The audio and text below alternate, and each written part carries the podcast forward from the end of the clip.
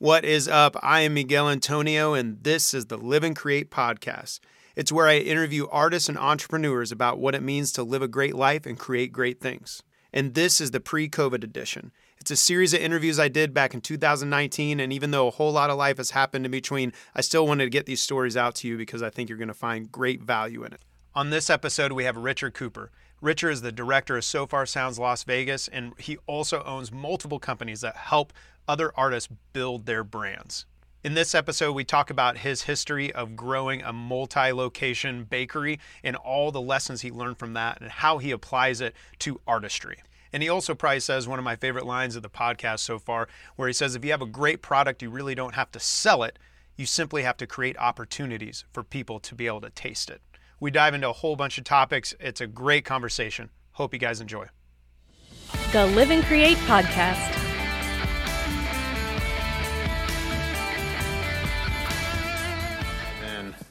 With probably the most important question, I think, out of all this stuff, when we dive into like the philosophical things, is if French toast and pancake had a fight, who would win?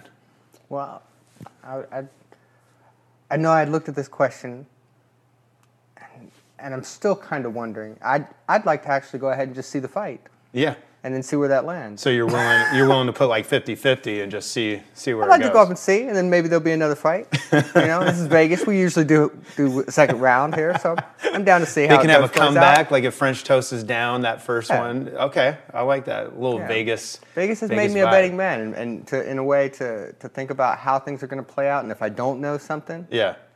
I don't know. You know, but there's always another chance to go to make a bet when you take That's a little chance to, to look back at it. you I dig and, it. and see how it's going to play. Yeah.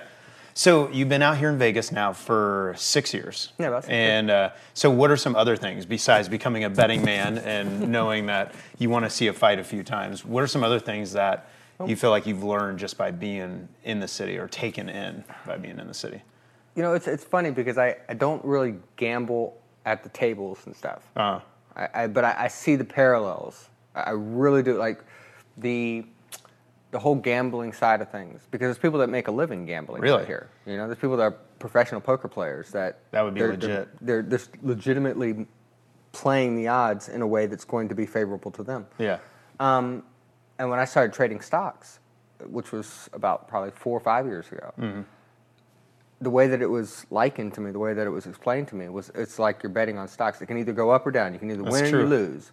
But what you're trying to do is make it so that it is a, a winning thing in your favor. Right. You know, and with stocks, you actually have a, a good a good advantage that you can actually have over things on the tables. And the tables, you, the, odds are against you. things are already they're bad for you. Yeah, especially if you trade in a certain way. I know, like I've been looking at the index funds and those kind of things, mm-hmm. where it's like you're putting the odds more in your favor when you, can look be. at investing. It's closer to being a 50-50 actual chance. Yeah. And the more information you give yourself, the better chances you give. Boom. And really understanding that from the, the gambler's perspective Yeah. has changed the way I look at almost everything else in my life. That's you know? awesome. And I, I, honestly, do, when I say I'm a betting man, it might not be a betting man like on the, the craps tables. but I, when I'm out and I'm looking at an artist that I'm working with, yeah. when I'm talking to somebody, when I when I work on a piece of art that I'm doing, you know, I'm thinking to myself, what are the chances this is going to work out? That's cool if- though to when hear it's how it really does this idea of betting. You're betting on an artist essentially, Mm-hmm. and so it sounds like you're trying to come more from the perspective of the stock investment. Uh, In a way, Uh, I mean, it's it's really it's about risk and reward.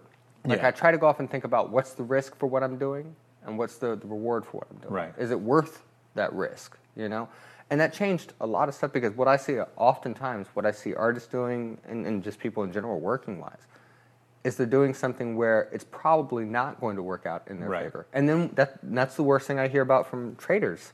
Is that they go off and they're holding on to something that they know is a loser. But they put so much in at this point, they got to hold They on. can't yeah, they I can't I have a friend who does investments, and he he tells me he's like, yeah, I have some other friends. The way that they choose to invest, he's like, I swear, every week I'm talking them off the ledge. They just want to jump off the ledge. They're like, I lost so much money. He's like, told you you shouldn't be investing that way. But they they love whatever it is that's drawing them. If it's the the high risk piece of it, whatever it is. Yeah. But he's like, dude. You know this, this isn't going to work out. It didn't work out last month, and No, it doesn't. so you do a lot of different businesses. Seems like you've learned to bet on yourself. Yes. in a lot of ways. Is that something that's always been there for you, or is that something fresh since you? Um, I think you left, if I remember the story right, you left Georgia to come here, Mm-hmm. or LA to come here. Uh, Georgia to come. here. Georgia. Eventually, you were in LA LA to Georgia and then Georgia to Vegas. So, taking a long route. so anyways, this idea of betting on yourself, like you're an artist, entrepreneur. Um, did you learn that here, or is that something that's been ingrained in you? Uh, honestly, it's been something that's been ingrained in me. It's just that I, I see it more clearly now. Yeah. It's something that I didn't articulate very well. It's like when when you decide who you want to work with, right? Mm. Generally, you, you think about, well, I'm going to work with myself. Yeah. That's a self investment, you know? And now it's, it's not so much that I want to invest just on myself, it's that I know I have to diversify my portfolio. Yeah. I have to go off and invest in other people. And when I invest in just in myself, I end up kind of limiting my, my possibilities. So it's become about more I'm out trying to find other people to invest in. That's pretty cool. And I mean that's what I do for a living is I look for opportunities or try to create opportunities. Not for, for me, you know. For other it's people. for other people.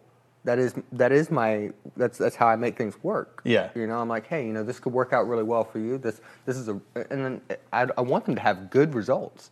Absolutely. You know, whereas you know, like uh, what was the name of that movie where the um, oh goodness, where the guy's the stock trader and he's he's like selling the, the, the shorts on it. Oh yeah, Um, with Leonardo, we were talking about that on the phone. Um, I cannot think of the name with Brad Pitt in it. Yeah, and, I'll, I'll um, uh, and there, uh, yeah. was it Brad Anyway. Yeah, anyway, but the, Yeah. the, the, the movie goes off and talks about this guy who's trying to get people to invest in stuff that's terrible. Right. You know, and with the, the chance of making the commission off it. To me, that doesn't work out well. Yeah. I want to make, I want to, to be good so that people have repeat business.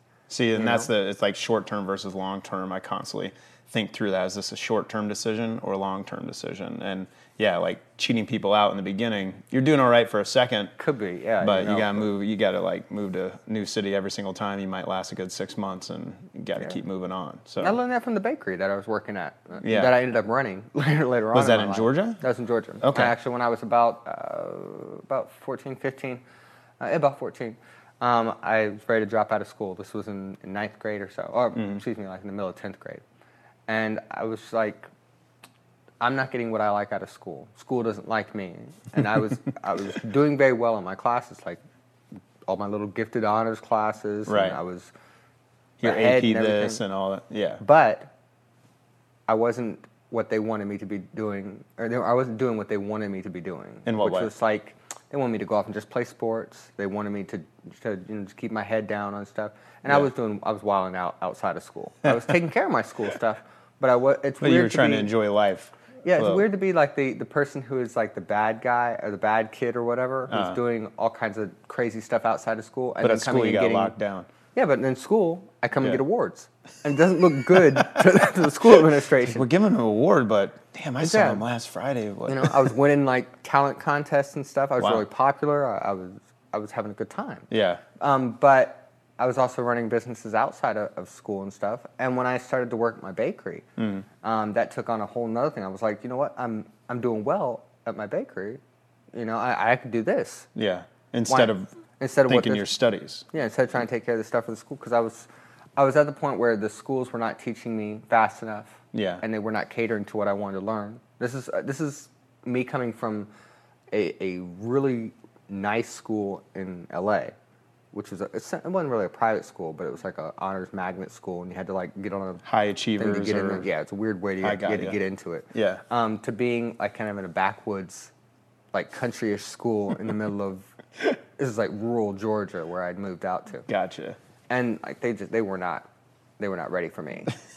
Like, what do we do with this? Yeah, I don't know. That was a whole how that to was a whole approach issue. this. And I didn't know what to do with them either. Right. You know, so I met a lot of people, and I'm, I appreciate having met those, you know, met different people and playing, going four wheeling, and you know, just like doing the whole All the rural thing, you know? things. Cow tipping? Did you do some cow I didn't get to do any cow Oh, tipping. okay. But I, I have friends literally who were like inviting me to do this kind of stuff. I got So- asked so many times. I grew up in a small town in Kansas, and I got asked a lot, but I never ventured out. I remember going into a pasture one time with a group of friends. It's like midnight, but we couldn't really. I don't think. I think it was like an idea everyone had, but then we got there. We're like, what the hell do we do now? We're here. We, we literally tip a cow, so we never figured it out and just moved on from that.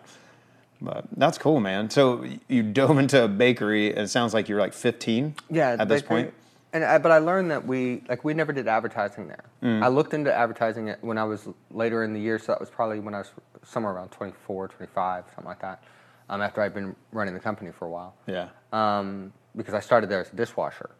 So from like Working going from way. dishwasher to the point where we were ready, we went ahead and fired the, the other people. It was a small business at the time. This is like coming out of uh, working in somebody's house. We had just opened up into a uh, into a warehouse. That's actual cool. Though. Commercial space. Great experience, especially at that age, great. to see something grow like that. and I had the, the mentors that became like my step parents in a way. Like they, it was two guys, and they were partners, and they were working hard to Mm. to make their dream happen, and they needed someone to help make their dream happen. Yeah. And working in a small business environment where everybody counts, and there's not just like we'll call if you call out, there's somebody else to come in. right. Like it's like, what do you mean you're not coming in because this messes this messes up everything, bro. Yeah, exactly. And that, but that put a lot of pressure on me. But at the same Yeah. time, it was an opportunity. And I, I, I'd been working in, you know, business for the longest time. I'd worked as an actor since I was seven, and Yeah. I've been working pretty consistently. And when I got into the bakery, it was just a, fantastic opportunity to be at the start of something that ended up making millions of dollars. It was, That's it's a very, very good bakery. It's, it's hands down like the best bakery in the southeast, and just I have to make sure it. I get the name and uh, when Yeah, I'm out in Georgia. Bakery. I- Alpine Alpine, Bakery, Mm-hmm. in middle of nowhere, Georgia. Is that now, what? now it's uh, now now it's, it's spread out. I think they're Okay. um, altogether probably about uh, eight or nine states throughout the Really? southeast. Um, and I'm headed that way um, early 2020, so I'll have to. Yeah, Yeah, I'll definitely have to check it out. uh, Alpine they have a few open uh, spots that are the retails, and then they sell to a lot of different um, like diners, and Yeah. small restaurant chains, and stuff like that. Well, that's a huge opportunity, especially as a young person being in there 14, 15, seeing this thing grow from a basement to, like you said, now they're franchising Yeah. it.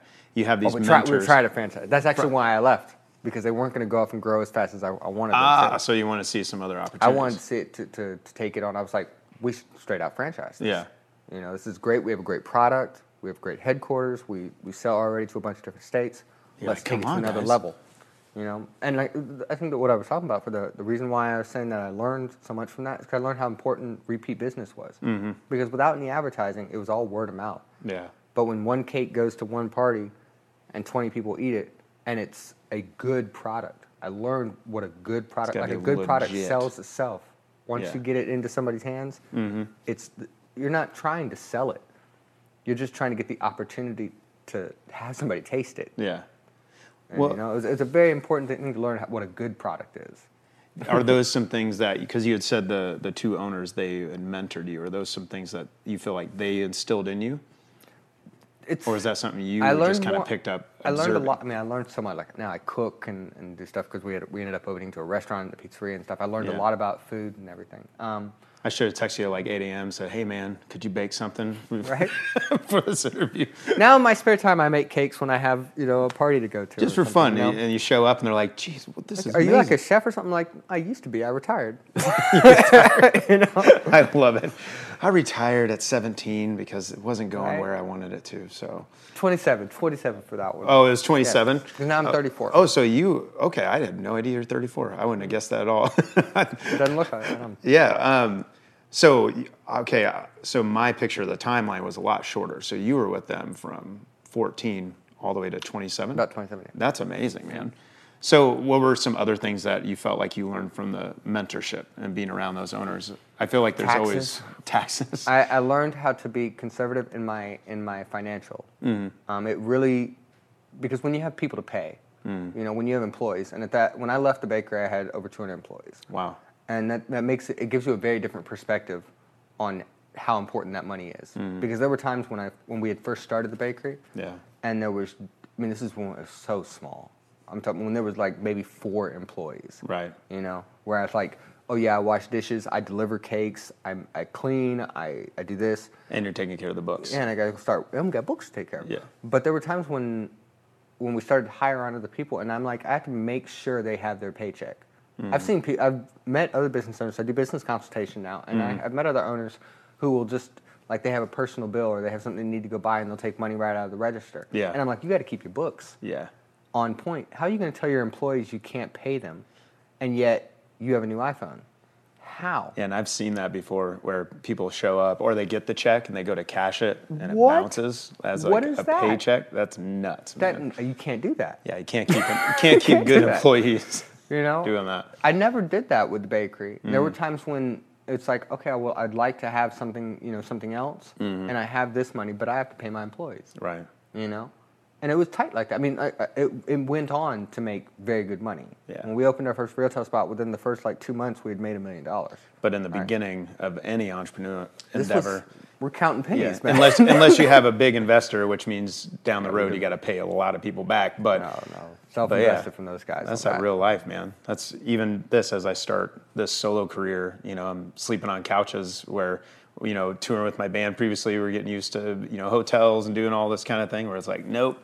All right, we got some protein shakes and we're sleeping on couches. Let's, Yeah. let's launch this thing, man. So I remember eating some, you know, making bread literally to eat yeah, at the bakery. you're like, I can do this at cost. This is legit. yeah, it was pretty cool. It was cool to, to, to learn the food side of things because food is an important thing. Yeah, You know, that's kind of kind of important. Well, it's Kind of pretty pretty vital important to part people, of you know. every day. and I I really do take that to, to heart now because there's so many of my friends who can't cook. Mm. Much less I, I don't know any of my friends really that make bread. Right. But- I wouldn't know where to start Yeah, you making know. bread. I mean, I could probably get a box, Yeah, yeah, follow the yeah. instructions, but it probably won't turn out that great, let alone like good, some kind know? of artisanal masterpiece that you guys are probably kicking out. Yeah, you know, but it, it does it changes how I eat. Yeah. You know, and it changed how I thought about eating and stuff Hmm. as well because I, I knew about the ingredients that were going into it. So it just know? gave you more of appreciation of what you're actually going, the fuel you're putting into your body. Yeah, and I thought when I left the bakery, I was working. Um, what was that? Uh, 135, 136 hours a week. Wow. Um, we're talking about like 22 hour days. That's that real life entrepreneurship right there. yeah, is, like I was sleeping in my office at times. Yeah. you know, when I and when I when I had left, I had a car. I had someone to drive my car. I Uh-huh. had three homes that I was maintaining. nice. You know, it was it, it changed. You know, within uh, I'd say probably a decade and a half, it, it did change pretty dramatically. Yeah. But it was a lot of hard work, and I realized how much hard work it takes to, to do a business, to Yeah. make a business happen, especially to the point where it's like 200 some you know employees. It's That's- a very very big difference. That's a pretty big endeavor right you know? there. And I mean, it's not it's not thousands of, of people, but just having that appreciation of seeing how the financials, when you when you when you understand the financials, Yeah. and you understand the mathematics side of it, then it starts to dictate how a lot of the rest of the stuff has to work. It gave me a different appreciation Hmm. for money, you know. And I, I didn't think uh, it's weird when I think of money originally because I was at one point like a very very very hardline liberal Democrat person. Yeah. I was all about the, the spending on, it. and I thought that money just came from from the government, you know. And I, I wanted the government to pay for things Mm-hmm. constantly. And then as a business owner, paying taxes on stuff. you were like, have you heard uh, Brackets by J. Cole? Oh, no, His, no. he talks about that, like just his perspective great, now as a hip hop artist, and I mean, he may, I mean, probably pays more in taxes than I made in the last ten years, Hmm. you know, in one year kind of deal. Um, but it's an interesting song as he dives through, like, what does that mean? What does that mean for the community I came out of, and what does that mean for me now and how I live? It's it's really cool. T- it's a cool tune. You have to check it out. No, it's, it's, it, to me, what I what I learned out of it though is it wasn't that I changed my my progressive views on how I wanted things to happen socially. Yeah, It's that I, I realized that everything that has to be done, that has to be paid for, isn't going to be paid for by the government. Yeah. It's going to be paid for by, by some business, or it's going to be paid for by some people, or whatever. either And through that- taxes or through like donations and write-offs. Is that what you I mean? I mean, however it's going to get paid for, but it's not the government really providing for it. And it gave me a, a disdain almost for the U.S. government. you know, when I started to see how they would implement different laws that affected my employees. Yeah. Mm-hmm. Like when, when Obamacare came out, and it made it so that I had to I had to fire a bunch of employees. oh man, Right, we're talking about like almost like 50 or 60 employees I had to, to, to fire. And, That's that, and everybody else I had to, to cut hours and stuff and turn people into part-time employees. what was it that? Um, because it was a forced that mandate that, was for, for health insurance that I had to cover of health how many insurance for all employees you could have at a certain level. Um, that yeah, well, it went down. It, it was it's, the way that happened. I forget exactly the, the month Right. thing, but it went like down in stretches. So you had like if you have five thousand employees Mm-hmm. or more, and then it went down to like if you have five hundred employees you know, or, or a little bit less than that. Then it went down to if you have like less than 200 employees. Right. And so this is how much you're responsible for at each tier, kind of thing. And, Okay. then- and then it was got to a point where I'm like, we just got to a point where we were able to get our self health insurance. Mm-hmm. We're still paying for it. I said, there's no way I can pay for the, the 200 employees' right. Health insurance on this. So I had to cut them. Yeah. and it made me have to make some decisions that I didn't want to go off and That's make, but that I had. decisions. it- It's a it's a decision when when it becomes a, a when it's a very close to you company. Mm-hmm. You know, it's different if you go to work somewhere and you're like you're the manager at Chick Fil A or something like that, and you, you hate your people around there, whatever. It doesn't really matter, Right. You know, but you work for a big company that you don't ever really see the rest. But this is kind of like a baby This that is you like a family grew almost. from. Yeah. These people, I know these people. I go to their birthday parties and stuff. I was very involved with all these people. I Right. knew these people quite in- intimately. And I didn't hate them. It's, I just couldn't afford those things. Right. You know, and I saw how, how mandates made it so that it was more difficult for me to go off and provide for my employees what I wanted to provide for them. Mm-hmm. Because my partner had talked about how his, his uh, I think it was his grandpa's business or something, they had built out a kind of like a, uh, a medical clinic at, the, at their employment place. Right on. Yeah. There's a know? company in Kansas City that they have like amazing medical clinic right Isn't in that, their company. That seems so much more beneficial. It right. seems like it would probably be not more feasible for every company. A No, bakery with not. a medical No, center, not. maybe not. But this Yeah, one's definitely not, actual but- medical company. but I see how it, with the way that technology has been has been moving along, where Right. it makes it actually be more possible, where we Mm. could do more for our employees. But the, the, the bigger issue that was on that is that it would be more cost effective. Mm-hmm. That there's things that we could have done that would have been better for for us. Thinking of it in a different way. right. And that's all it was about. Is it, because uh, from a business perspective, from a songwriter's perspective, all these different things, it's not about necessarily well what can work. It's what can work best. Right. So whether I'm changing out a verse or I'm looking at how to to attack a problem, Mm-hmm. you know, whether it's like the social problem or some issue like that, it gave me a different perspective on it. Because normally I'm the employee, or most people are the employee, Yeah. and they Now don't have you- to go off. Now all the hard decisions are sitting right in your lap. yeah, because as a people business, that you care about. Well, yeah, because I see as a business, I see where the money's coming in. Mm-hmm. I see how much money there is. So when they think to themselves, "Oh, well, you've got plenty of money to do certain things," it's like, "Well, you think I have plenty of money to Mm-hmm. But all that things." money is allocated somewhere. Yeah, it's like when I was talking about when I had the three homes that were there. It seems nice, but some of those homes I couldn't go see. Some of those homes were, well, all those homes were rented. Right. You know, th- it's not something that I owned on these things. You weren't just like hanging out in one on one weekend. And, and I was working 22 hours a day. Yeah. you know and that was and th- this was like maybe splitting up maybe $1500 a week that i was making we're not mm-hmm. talking about millions of dollars here Right. when i You- say we it's, made it's millions the pure dollars, entrepreneurial endeavor where you're paying everyone more probably than you're paying yourself and putting in a lot 10 of time times yeah oh work. for sure for sure Yeah. I, I had plenty of, of waitresses and, and uh, people that worked at the front of the house Mm-hmm. that made better money than i did But the perspective is, oh, you're the owner. Because I've seen, I have friends who own businesses where they didn't pay themselves for months on end to make sure everyone else got paid. And we weren't- we weren't And riding people are like, but there's money, but it's just, it was the time of the year and what was due in taxes and what was Yeah, due on kind of stuff does equipment and all these different things. And it's like that, that became some huge perspective to me. I learned how, how it made a bigger difference to make to, to lease out a place. Mm-hmm. And although we, we had a very nice aesthetic to the place, to, to, the, to the, the bakery and the restaurant, Yeah. it wasn't as glamorous as they may be thinking as, as it might have been, as Yeah. I think it might have been. Like, so I, I talk about like we had a driver. This is a friend of mine who was driving one of my cars that was a, you know, just a regular used car. Like this is not. I think I paid like fifteen hundred dollars for that car. Right. You know. But you got a driver. so. Yeah, I did have somebody to go off and drive. So at that time, at that moment, it's a, almost a, a choice of time for you, where you have more freedom to get things done while you're even driving. I learned how to Is that- organize it. Well, I, it was because I had to go off and get from one place to another place, and there were times when I would have to drive, like let's say my um, one of the trucks, Mm-hmm. one of the because there was a couple different locations. So I might have to drive the delivery truck over to one of the other bakeries, and then have to go on deliveries. And then when I come back, I'm gonna be dropping off that truck at one bakery. But you I need need my your car, car. there.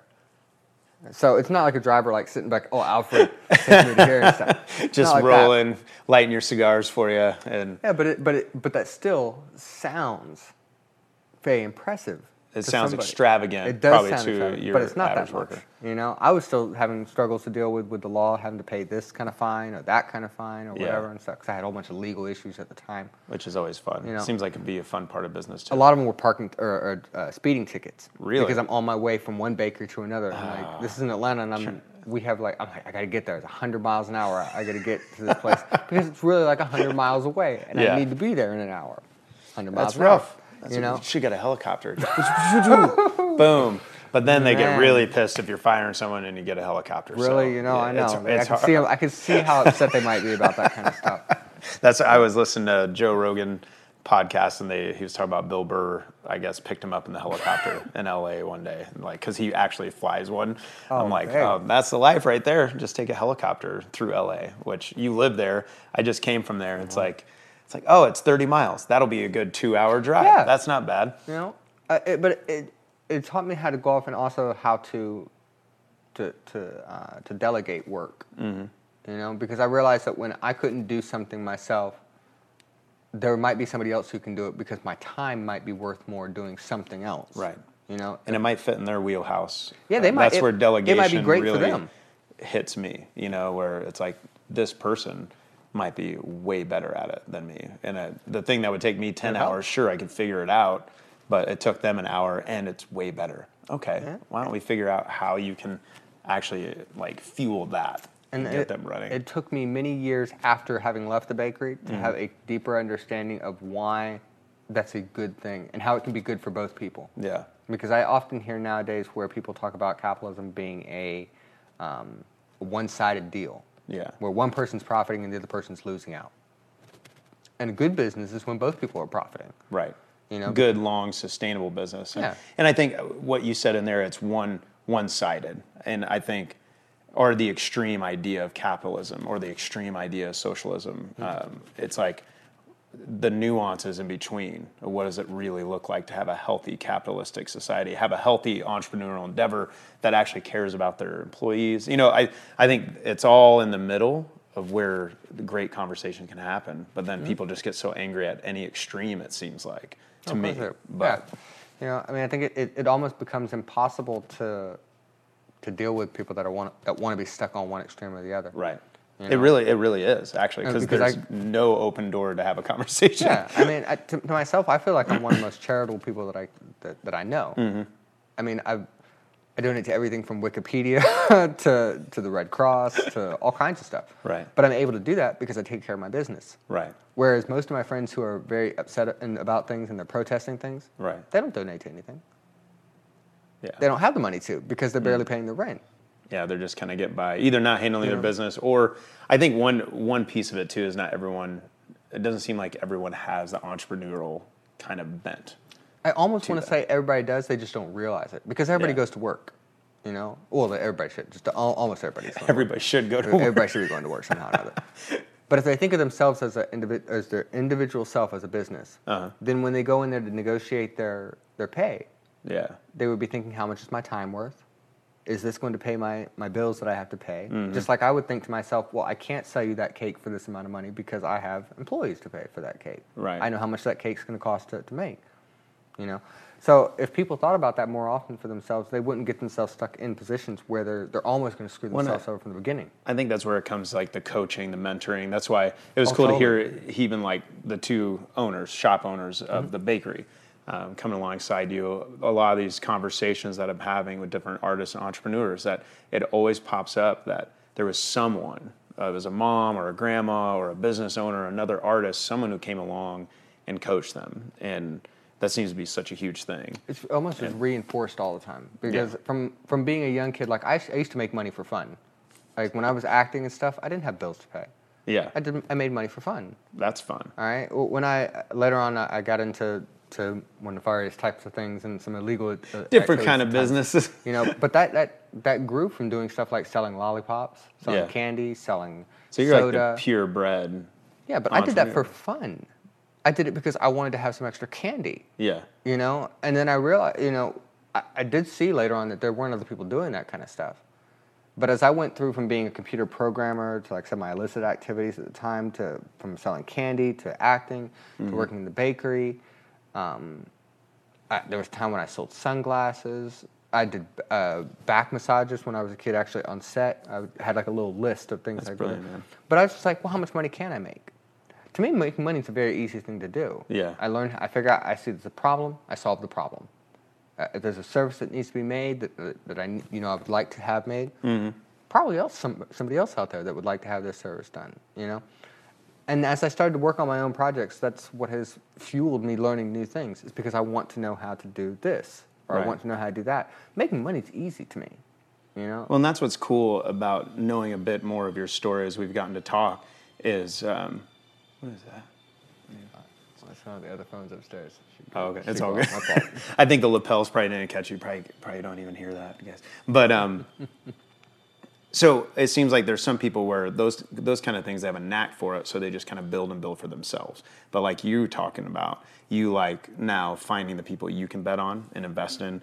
Um, talk to me a little bit more about the the company you have where you're helping develop artists. Okay, so IMS, and this is it's weird that I have so many companies that I'm running. Yeah, because you're developing artists. Uh, you're working with Sofar here in Vegas, Sofar. And then you have your own video company, I have a video production company. then- Actually, two of those now. two video Yeah, production. one companies. that, that focuses on um, more like actual videography, and the other one does more like um, small stage production stuff, or maybe Gotcha. um, like photography and stuff. More, more still, small, smaller scale stuff. Okay. So it's, it's weird they're, the way they're kind of split. But now, am I missing anything in there? Do you have Oh another? yeah, uh, yeah. There's a lot of stuff. You're I like, do. bro, I still have time left. What else are you up to? Um, so then yeah, we'll get back to the coaching A artists. couple of a couple of books that I've written. So Okay. it works out in the publishing thing. We're actually trying to go off and get more people to, to write more, to read more, and Nice. work on that kind of stuff.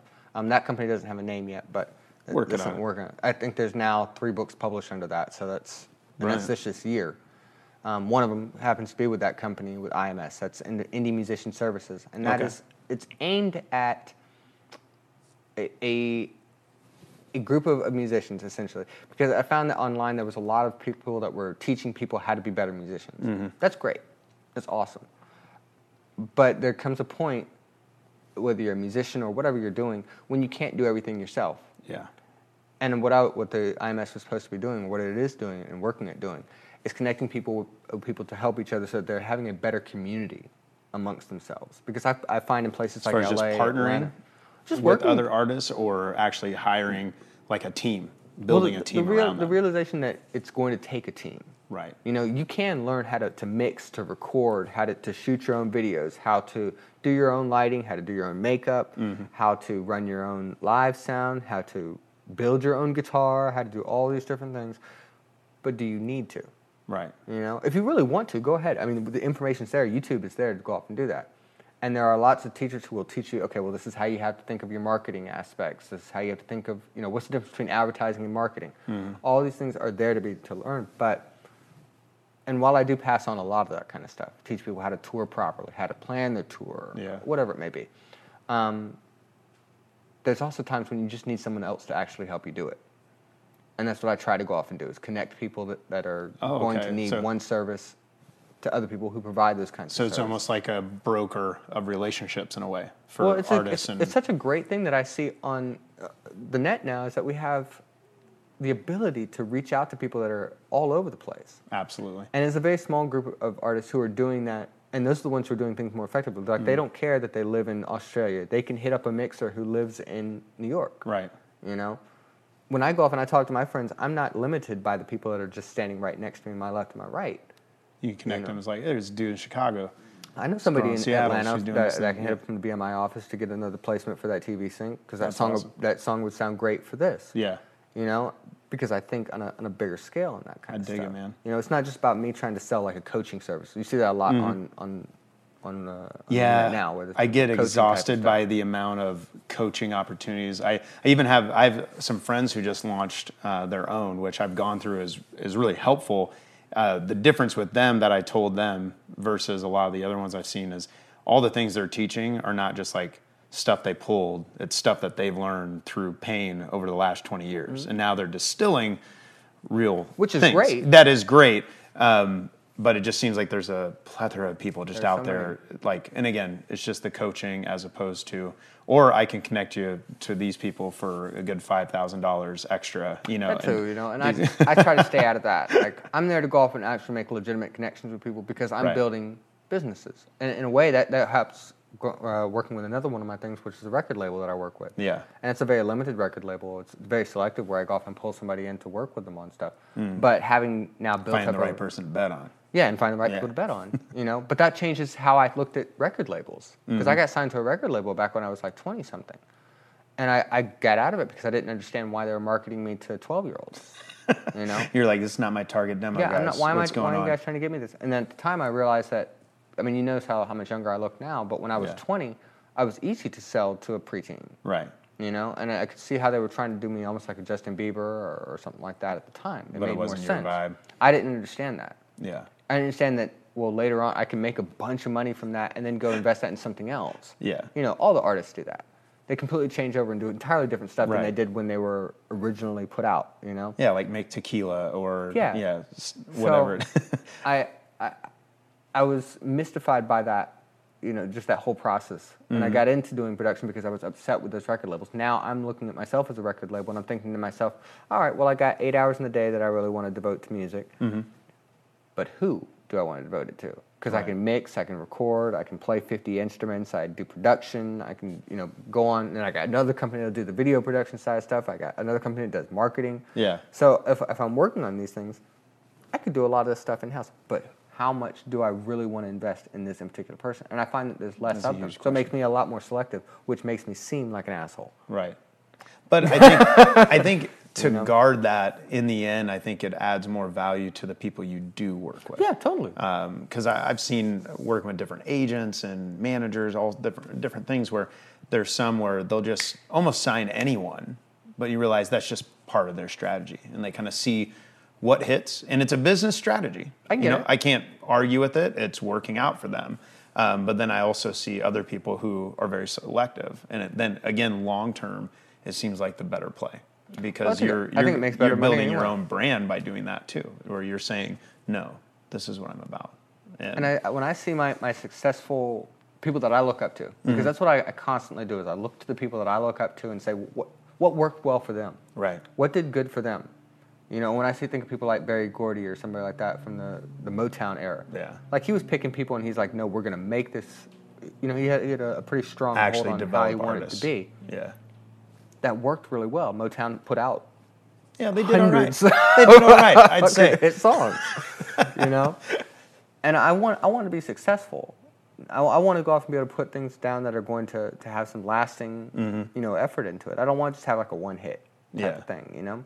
So when I try to work with artists, that's that's the the type of mentality I'm, I'm having cool. them think about what they're doing. When you're writing that song, is this a song that you think is, you know, you're you just going to put down ten songs that are all throwaways, mm-hmm. Just to make ten songs? Are you going to work really hard on one of them? Right. You're gonna work really, and if you're gonna work really hard on one of them, knowing when to quit is a good time is a good thing too, you know, and just learning that kind of stuff. Let the baby be born. Yeah, let, let it go, go, into. man. Well, it's I uh, really want to do a full length album when my previous band when we did our first like in studio thing, and the producer kept trying to say, "Don't do a full length album. You don't want to. Just get a few songs and put everything into it." And I was like, Mm. "No." We're doing. I want to because there's that artist thing. Like, I know. No, it feels good. He's like, I'm telling. We went back and forth, and uh, he, he's always been very honest. That's why we still work together to this day. He's always been very honest with me, but then kind of willing to back up my own vision uh, as well. So we did a full length album, Mm-hmm. That's- and it, that's it didn't turn out as great as I wanted it to, of course, because we didn't have the time that we should have had. So came time to record the next thing, and he's like, "So, what you thinking? You want you want to do another full length album?" and no, we ended up like six songs on that one, and but putting everything we could into each one. And I wrote sixty songs, and we distilled it down Yeah, to pulled down. six. And so even that process was like, oh, okay, now we're really digging in. And then yeah, it was like night and day after releasing that versus our full length, but because I just had this thing in my mind that that's what I was supposed to do. But But, yeah, put more into it. it, it's It what really it's what really changed me. And when I so I went back to, to school, I went back to Berklee to go off and study songwriting. When I left the bakery, Right I. I got really deep. Berkeley, uh, Uh, California, or not Berkeley, Boston? uh, School and Boston. Okay, is- right I was doing it all online though, so I didn't. I wasn't living Right in on. Boston at the, on the campus up there. But I didn't, learned. didn't add an extra state. Yeah, into- couldn't add another one into it, man. It's too cold up there. I don't know if I can. s- I can- can't handle. I think you chose there for wisely out this direction. Yeah, this feels. I feel pretty solid out here. This is October. It looks like a nice day out. Yeah, it's pretty You know, nice out. It's not bad. so, I was I just in Provo yesterday, though. It was a little chilly. Yeah, was it is like, good. yeah, I already need feel it. like it's cold now. I, that's why I think like I'm like I probably need to leave the country. You know, I need to go somewhere else where I can deal with the weather being a little bit warmer and nicer for me. Sometimes, Yeah. man. You know, but the the thing that really drove it home for me, or drove things home for me, with the the whole thing at at Berklee, was that I had to be a craftsman, and that was being not just being an artist, mm-hmm. and not just being some rigid engineer. Yeah. You know, like oh, this is how it's got to be. This is the structure. This is how it has to look. But finding that that beautiful middle ground on Right. things. You know, where I was like, I'm kind of restricted, but I'm kind of pushing the envelope. It's know? almost like how you've merged like artistry and business in the same way. Because business is going to be way more concrete, almost the engineering side Mm-hmm. of it. And it seems like that's where people get tripped up, where they're overly business and it sucks the life out of the Yeah, art. that's not good. Or they're right just the all edge. artists and they have no Right sense the of what edge. business is. Uh, Yeah. I think it was Mark Twain who said, you know, being genius is trying to see where everybody's wanting to go Mm-hmm. and then getting there first. nice. But it's not about just going everywhere because there's a time and place to get to all these places where it's Right. going to work out well for. I see it often with artists who came before their time. Mm-hmm. They put out a whole bunch of music that's amazing, but, But there just- wasn't a market for it yet. Right. I'm glad that they put the, the, the, music out, but I feel really bad that they died poor or that they Mm-hmm. weren't able to capitalize on it or whatever. That that sucks. It really sucks. Yeah, and know? sometimes it's just artists shooting themselves in the in their Okay, their own feet, like where it's going. My- Oh, that's your Oh, it's phone. that one. Oh, okay. You need it? no, no. we Oh, okay. yeah, put it back on. I was just wondering if it was mine. I heard mine going I off, know, it's too. too many It was like- phones. So all these phones. Um, yeah, and I should have like total freshman move. I didn't even turn off my ringer. I don't even know what I'm thinking. But, well, that's awesome though, man. Um, I love digging into like the philosophical end as well, like behind artistry and behind like all these entrepreneurial thoughts. So, so thinking of the concept of living a great life in the midst of all the things you got going on, what does it mean to you right now to live a great life? like I'm happy. Like, and this, that's a, a strange thing to hear. Like, I'm, I'm very happy with my life. What's interesting, you say it's strange, but almost everyone I've talked to, that's when I ask the question, that's where they start. And I mean that in a good way. Like it's been kind of inspiring to hear. But anyways, I'll let you No, no, unpack no, it. it. It- I- it's a commonality between people that are enjoying what they're doing. Mm-hmm. It's, I don't want to be like just a factory guy working in, in something that I that I hate that I dislike immensely. The the reason I do all this stuff is because I enjoy it. Mm-hmm. You know, the reason I, I'm going to go play in some 3D software later, doing some motion capture that I'm working on for an animation for an animated series for next year. The reason I'm going to do that is because I was doing something else before that Mm-hmm. that brought me to it, but I enjoyed that just as much. Now I'm it's excited. like, oh, this is cool. With this. Oh, that could be cool, kind You of know? thing. Yeah. That's what I would love to see from more people because most of the time when I meet people, they tell me about, oh man, my job sucks. my wife or my, my, my boyfriend or whatever, they- Yeah. they, you know, hate them or whatever, bad stuff going on with their family, or Mm-hmm. they're having, you know, drug problems or they're whatever, they're having, all kinds of problems they're having. But they're very unhappy, unhappy with their lives. yeah. And It happens all too often. I'm like, man, why? Why? Why are you living a, a life that you're unhappy with? You know, and because I, I, I strive to be happy in my life, Mm-hmm. it makes things easier.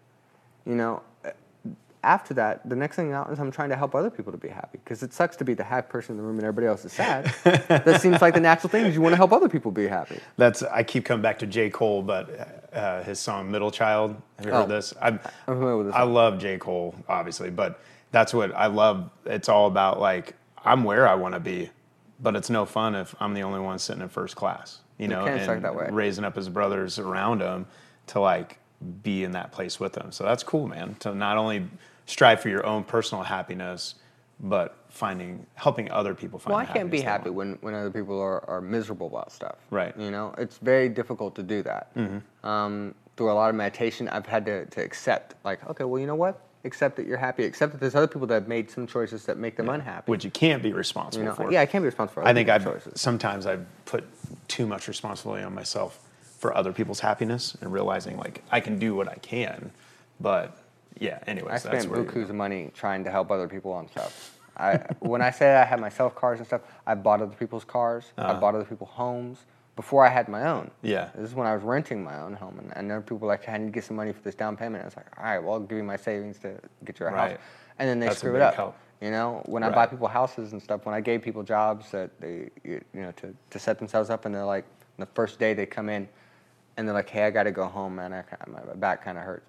What are you talking about? I just, like you've been begging for a job for years. You're like, bro, that's not how this works. You know, I'm sitting up here at the top and stuff. There's like several managers beneath me. You can't just come in here like to, to tell me this Yeah. ridiculousness. Well, and I think it's you know? about, for me, I keep coming back to this concept of ownership.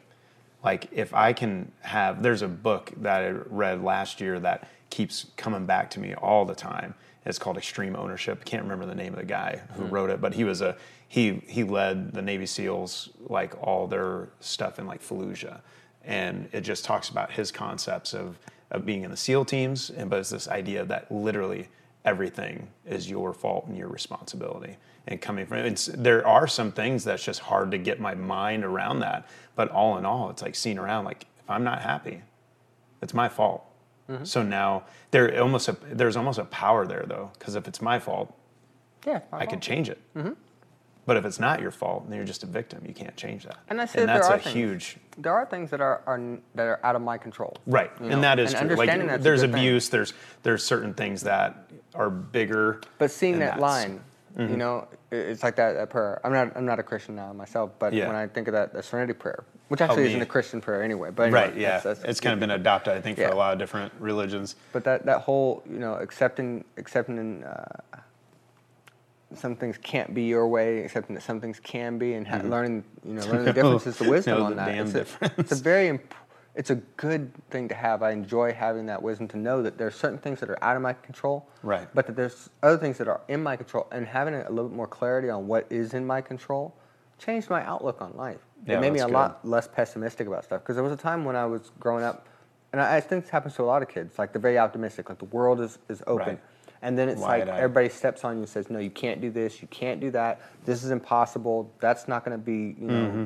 that's not even plausible. That's not real. That's a fake dream." Right. You know, all these things, and that knocks people down, makes them very pessimistic. I felt for a long time, I was like, "Man, it just seems rough." All that stuff keeps playing in your brain. Everything's bad, man. No- Exactly. and I've lived from having when when my parents were living down in uh, Mexico and Panama. We had house servants and stuff. We had a nice nice life. Mm-hmm. This is a, they were diplomats and stuff. Like it was really nice. Going off and then moving to LA when we lived in the ghetto. I was living in South Central at the time. I've seen where you know on both sides like of those those types pictures. of things Yeah. you know, and I realized that they're, you know, we're all people. Mm-hmm. We're all just people, man. You know, but a lot of times, a lot of times, the decisions that we're making, and sometimes we don't even know we're making those decisions, Mm-hmm. were very effective on what, what, what the outcome was, you know, a couple years later. Not to mention decades later. You know, Yeah. because now at 34, although I have been with a lot of friends all over the country, I see the paths that they took, you know, and things that worked out well for them and how things have worked out well for me. Mm-hmm. You know, a lot of my friends are not with me anymore. You know, from those times when, when they made some, some bad choices, and some of those bad choices left them to die. You Wow. know? I was in some. I had some of those same choices. I had probably more choices than them sometimes because I would make choices. I'd put myself in situations where, how did this happen? How did I get into this situation to make? You look back now, we're like, glad I made it out of that kind of deal. Yeah, deal. but I did make it out because I made good decisions. Right. You know, and there were. It was very rarely that it was left up to chance. So most of the time, it's because I made the right decision. Mm-hmm. You know, did I? Did I? Just, when I'm sitting there, I'm like, mm, maybe should I stick this needle in my arm or not? And I said, yeah, maybe not. Maybe I shouldn't do that. Which I saw a lot of that that one decision That's a big decision. is a huge trajectory. that can change a lot of stuff. Absolutely. You know, but I remember when I was a kid, growing up and going to Dare and all this kind of stuff, and they lied to me over and over In what about stuff. When I to Dare, like the Dare program, it was a um, a, a Dare against Yeah. uh, resistance or I, whatever. I don't remember exactly what it Yeah, means, drug but abuse what were they lying about? They lied about how bad everything was. How there was going to be people that were going to be trying to offer me drugs at every. I see. They made it sound minute. like, like don't go to that party because they'll be like, hey, here's some meth. Yeah, you know, and I. Didn't, I got ya. And you know, that made me distrust them. I wish Hmm. what I wish that they had done is been more honest with me.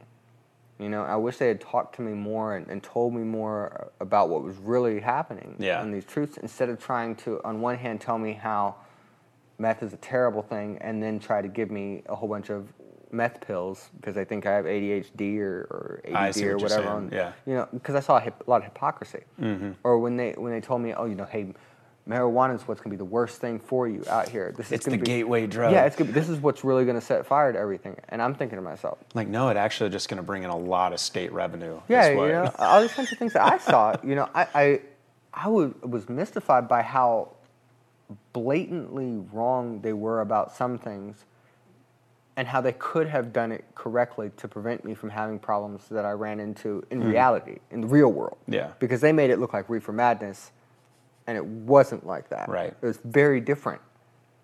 And if they thought that that was like an adult conversation to have that I shouldn't be having as a kid, they were wrong. It's like just have an authentic conversation from the beginning. Yeah, that, that would have been a whole lot better because I think that, that when it was dare f- time for me for learning about drugs or for sex or for a lot mm. of stuff, it was way later than the times that I needed to have that education. No, that makes sense. you know, like they, they got it wrong. Mm-hmm. They thought I needed to have drug education at the end of middle school or in, in high school. Need like fifth grade. Yeah, much younger. We could have been talking about these things way That's younger. true. I would have understood what was going on with my parents better. Right. I would have understood what was going on with my friends who, who got caught up in all kinds of stuff a lot Mm-hmm. better. You know, I would have understood why my one of my best friends, who by the time we were in eighth grade, he was addicted to heroin Wow. because That's crazy. well, By it was because grade? he sta- he had to start taking opiates. Hmm. But it started from the pills that they said were okay because what Wow. a doctor gives you is good. Right. What the guy on the street gives you is bad. Exactly. But that's not true. They should have been more honest about it in the first place and told us, hey, you know what? There's a lot of drugs that even your doctors are going to give you Mm-hmm. or try to give you that are bad. It's like it doesn't just because something's legal doesn't mean it's good. that's true. Or illegal doesn't Or, mean yeah. it's necessarily bad. You know, no, there, there was a very, but that that disingenuous, what I consider consider was just lying. They were just lying to us. yeah. Messed up things that could have been better for me. I, I could have had a better trajectory on something. I'm happy with my trajectory. Just as far as what you, in a sense, do you feel like you've just been more prepared for the things that you faced? I was Because you feel it sounds like you've made the good I made choices, some good choices along the way. I made some good choices. I made Mm-hmm. some bad choices, you know. And if I had made, if I had had better education, Mm-hmm. I would have had better choices that I could have made because I would have had, I've been, would have been equipped with better knowledge. Gotcha. So maybe move forward faster in, Yeah. in life than you Things would have been much different. Mm, I want to say they wouldn't have been perfect. They, I, I don't think they would have been perfect. Right. But they would have been better. And that's what I try to go off and pass on to other people. I pass on those experiences and the knowledge that I have, not just what somebody told me or what, what I, you know, the, the indoctrinating type of propaganda that somebody wants me to pass on. Right. But something that I know I feel is absolutely right. Like the real practical You know? steps. And how am I going to get somebody? I, I talked about this with my girlfriend a lot, but I, I Mm-hmm. talk about with everybody I end up consulting is that I'm trying to help people get where they're going faster. Mm-hmm. You know, and most people are not just trying to get to their grave faster. You know, I want to get people to to this happiness. yeah. So find a place you know, of contentment, happiness, It makes things joy, work what so they much do. easier. Like I need to to uh, to make my business work well. I have to work with other people. Mm-hmm. Yeah. And other people need to be happy and working. It sucks to work with somebody who's angry about stuff all the time. Yeah, because even if you can pay them really well, that's not going to last. No. Like, even if you're paying them really well, they're going to find somewhere else where, like, you know, it's a little less, but I'm out. I'm not. I'm not sticking around. So I want to make it have a long term, Right. you know, workable type of solution to me. You know, that, that's going to have a um, an outcome that's favorable to both of us. Yeah. Because that's that's how it actually works. it doesn't work the other way, not in the long run, anyway. Right. You end up, like I said, like you were saying, you know, shooting yourself in the foot or screwing yourself over in the. in I the see it all run. too often. I've done it many times along the along this journey of the artistry, but it seems like artists have a special knack. Uh, I don't know if it's the narcissism because it's there. Like, I, ego. I'd- yeah, the the ego is probably a, a less negative word because I remember uh, we were on tour with my last band and my bass player. He's like, yeah, people talk about like, oh, you have an ego. He's like, I don't.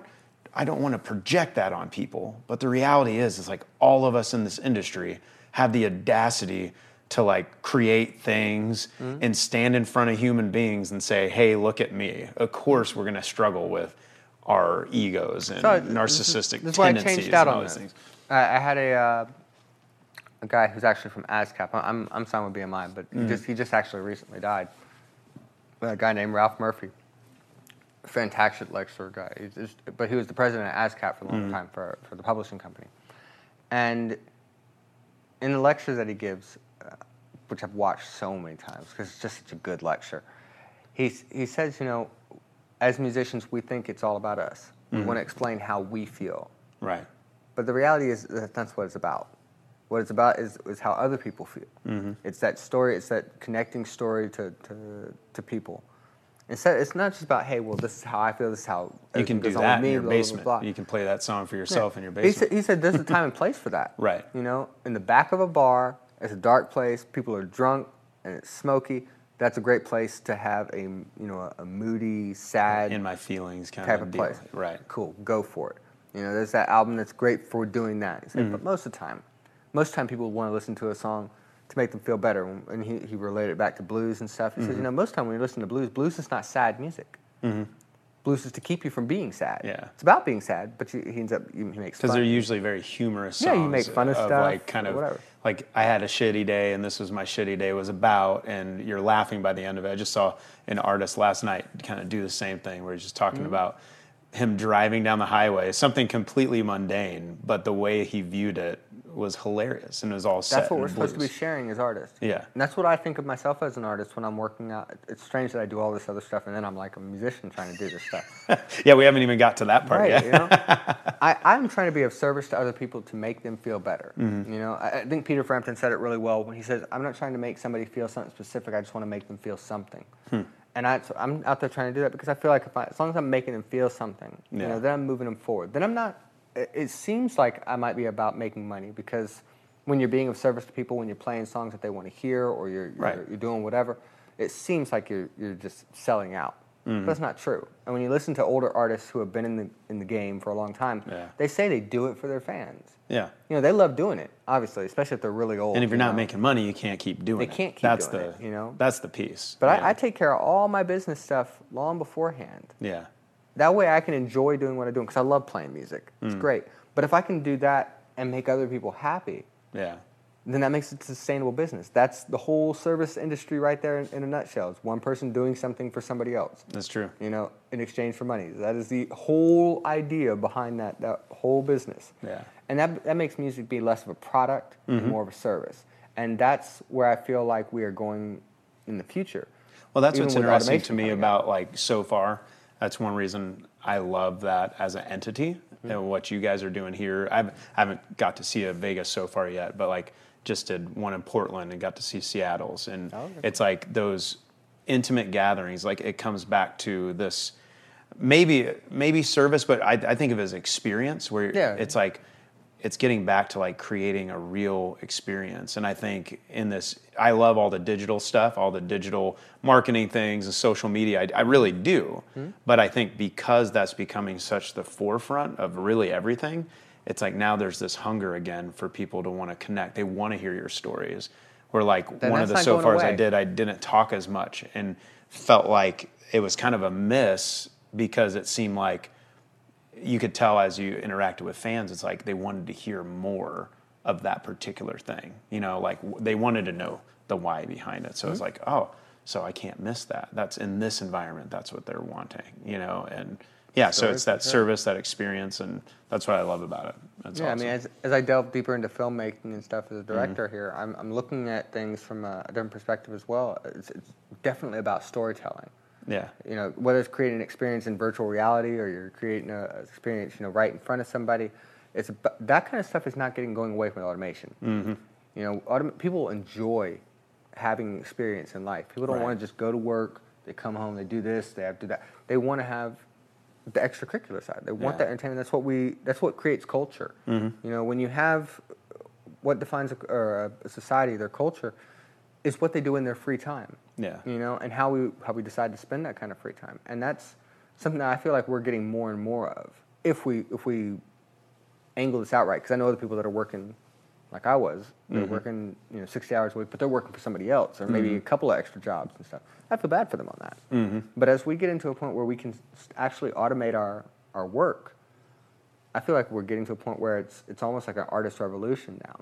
Hmm. Across the board, whether you're an engineer, an architect, you're, whether you're making films or Yeah. you're doing podcasts, it doesn't matter what you're doing. It's an artistic way of looking at things because now it's not just about oh well I made a CD. It's about people buy the CD as an afterthought. When I when I tell people about Mm-hmm. If they even buy it, like Yeah, what's a CD anymore? I you don't know? know, but See, I, I try to, yeah, no, no, no. I, I try to go off and get people to go off and figure out, well, how can you make that product be special? If you're going to sell a product, it's going to have to be special. So there's times when I tell people, okay, well, you know what? Your your best strategy on this is to put some of your songs on Spotify and then put some album only songs on this album that That's smart, yeah. sell. You know, or make it make it be a special release remix of it on on vinyl over here. Right. Make it be because That's what I'm doing. Uh, vinyl. I just sell USB drives now, where it has all the all the music videos and all the music, even stuff I haven't released yet, to where it's like all there. Plus, they have a USB drive now that's branded that they can use anytime. And that That's was the one. thinking. Like some people were like, "That's cool," because honestly, I don't use CDs, but I can listen to your music, and now I have this thing. it's like, all right, I just experimented with it, but it's it seems to be going really well. But yeah, finding different ways to engage. I think where you say the music revolution, I feel like even this this idea about how you sell music, I think the opportunities are there.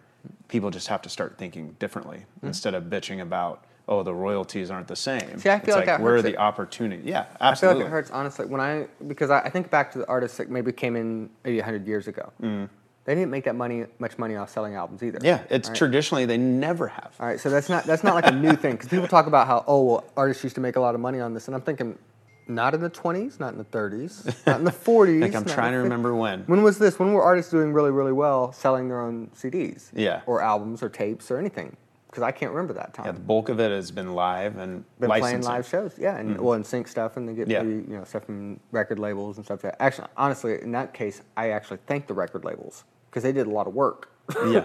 you know, to, to put out the groundwork. In the past hundred years, record labels have made so much headway. Not to, we're not even talking about the gear they've created or has been created because Mm-hmm. of them or any of that. That's a whole other plethora of stuff they've done. But they've actually laid the groundwork to make the business actually be viable. Mm-hmm. You know, and thinking about okay, well, we got to set up a tour, we got to have a promo shot, we got to have this, that, whatever. kind of paved the way Yeah. and, and now in a new generation you don't necessarily need them now but i think it is what it is and it's like if you want to reach a large audience in a short period of time and you need someone to pony up a shit ton of cash there's your option but when see that for someone's putting that behind you there's costs Yeah. But So they're not but- the enemy But it is cheaper now to make an album Oh, than yeah. it was even just 50 years ago. Right. Way cheaper. Mm-hmm. And you could conceivably do do it in your own bedroom on an iPad. You, Mm-hmm. Yeah. You could, you know, with better technology than they had when the Beatles were recording.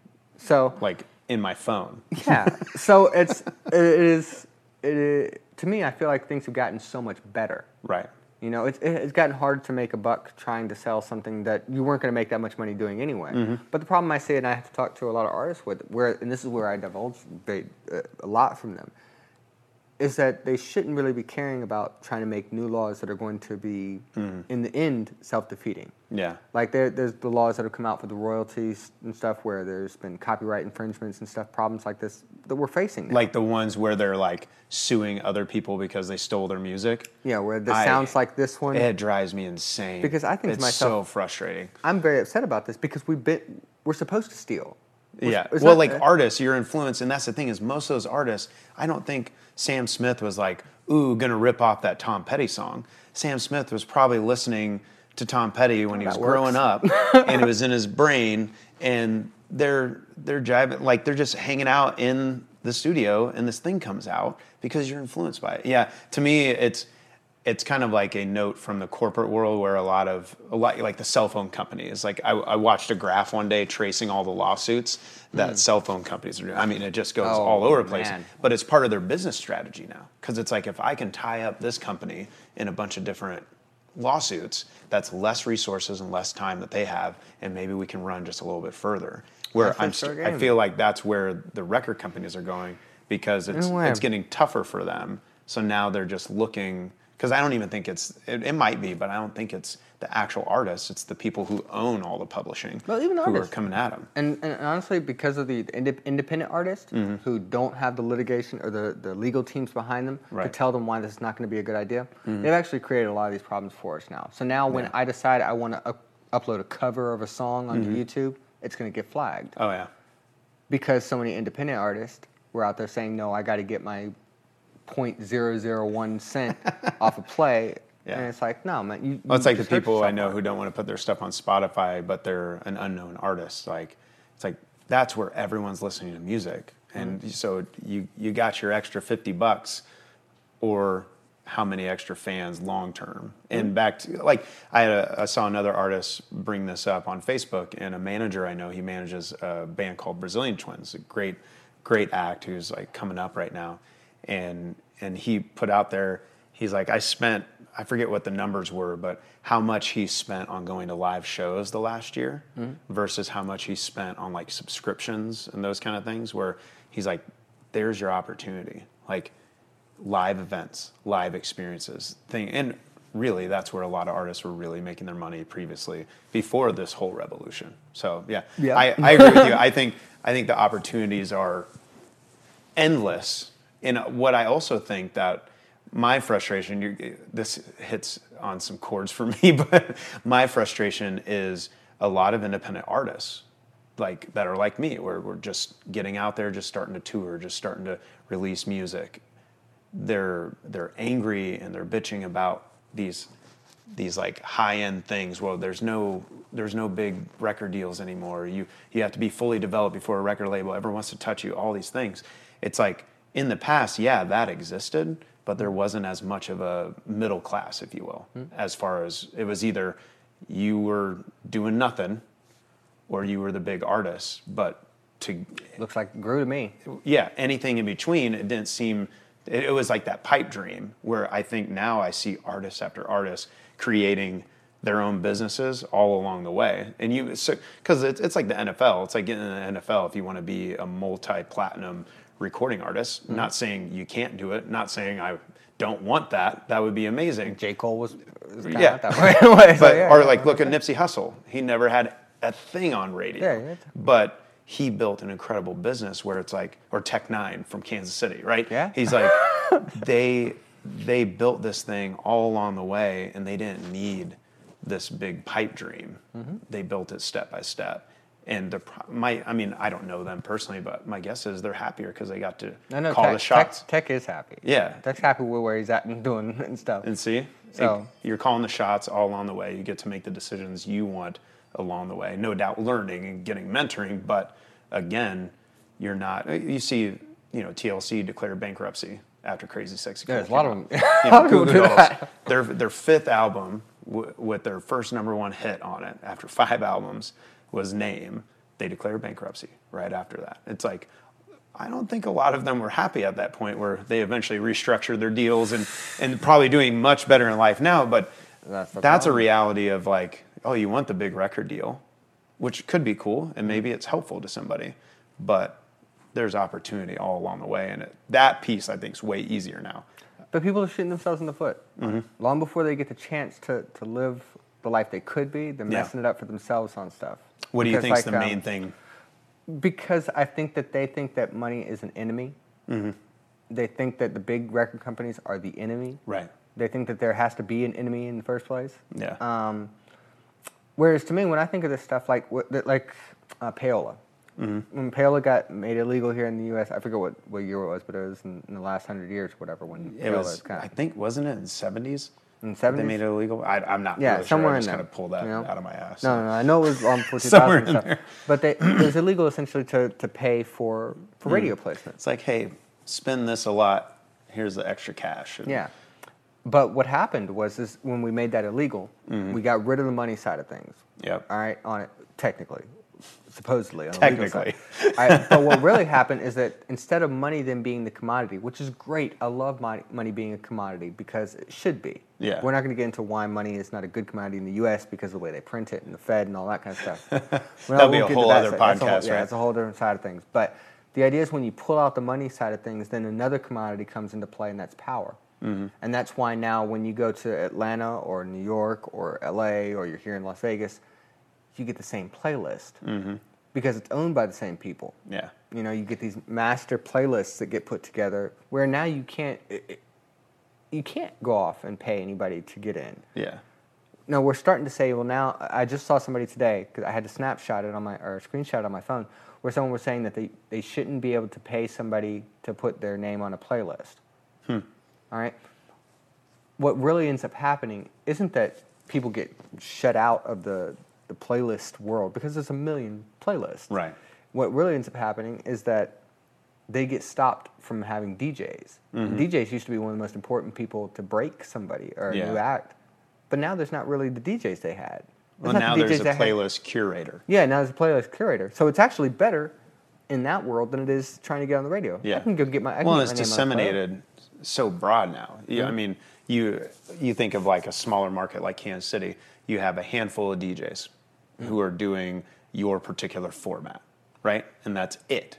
Mm-hmm. Where like there's like hundreds of thousands, if not millions, of playlists all around the world in all different markets with your format or a diverse format where people are just hungry for different songs, which Isn't you're not great? gonna you're rarely to find that. I'm not to say you're not, but you will rarely find that on a radio station as well. So yeah, again, I think that points to the opportunities are there. Now the hustle is way more real Mm-hmm. because no one's showing up at a club and being like, "I believe in you. I'll open all these doors." Like that's not happening. So now you have to bet on yourself to call back from earlier and hustle it and And I get think it the out record there. labels are recovering from that. Yeah? Because we have so many independent record labels now. Yeah. Because the record, I think the record labels they, they figured this out. Although they were slow to catch on to streaming, Mm-hmm. like they screwed up with Napster. They, They dropped the ball They were trying to fight the technology Yeah. as opposed to how do we leverage they, this they technology. totally screwed Yeah. that side of stuff up. But the record labels survived Mm-hmm. because they understood how to make how to make a product. They understood how to, to provide a service, how to set up a, a, a touring schedule. They understood all the rest of this kind of stuff. Not to mention that you know they had great studios and stuff that are less important than they used to be. When I think it seems like, from what I'm reading and, and understanding, some of the major labels are approaching themselves more as a resource now to indie labels. Well, so now, 'em. What's that? Invested. Almost every major. Well, there's only three major labels now. If you don't count Disney, Disney's their own whole world and yeah, house. But And the other labels, Marvel, like whatever. Yeah, all the yeah, yeah now it's it's like crazy here. There's Fox and Disney, everything's all together. It's insane. But they realized that what they really needed was diversity. They Mm-hmm. needed to. They couldn't have just one record label that did everything. So they started going off and investing in all these little indie labels. Mm-hmm.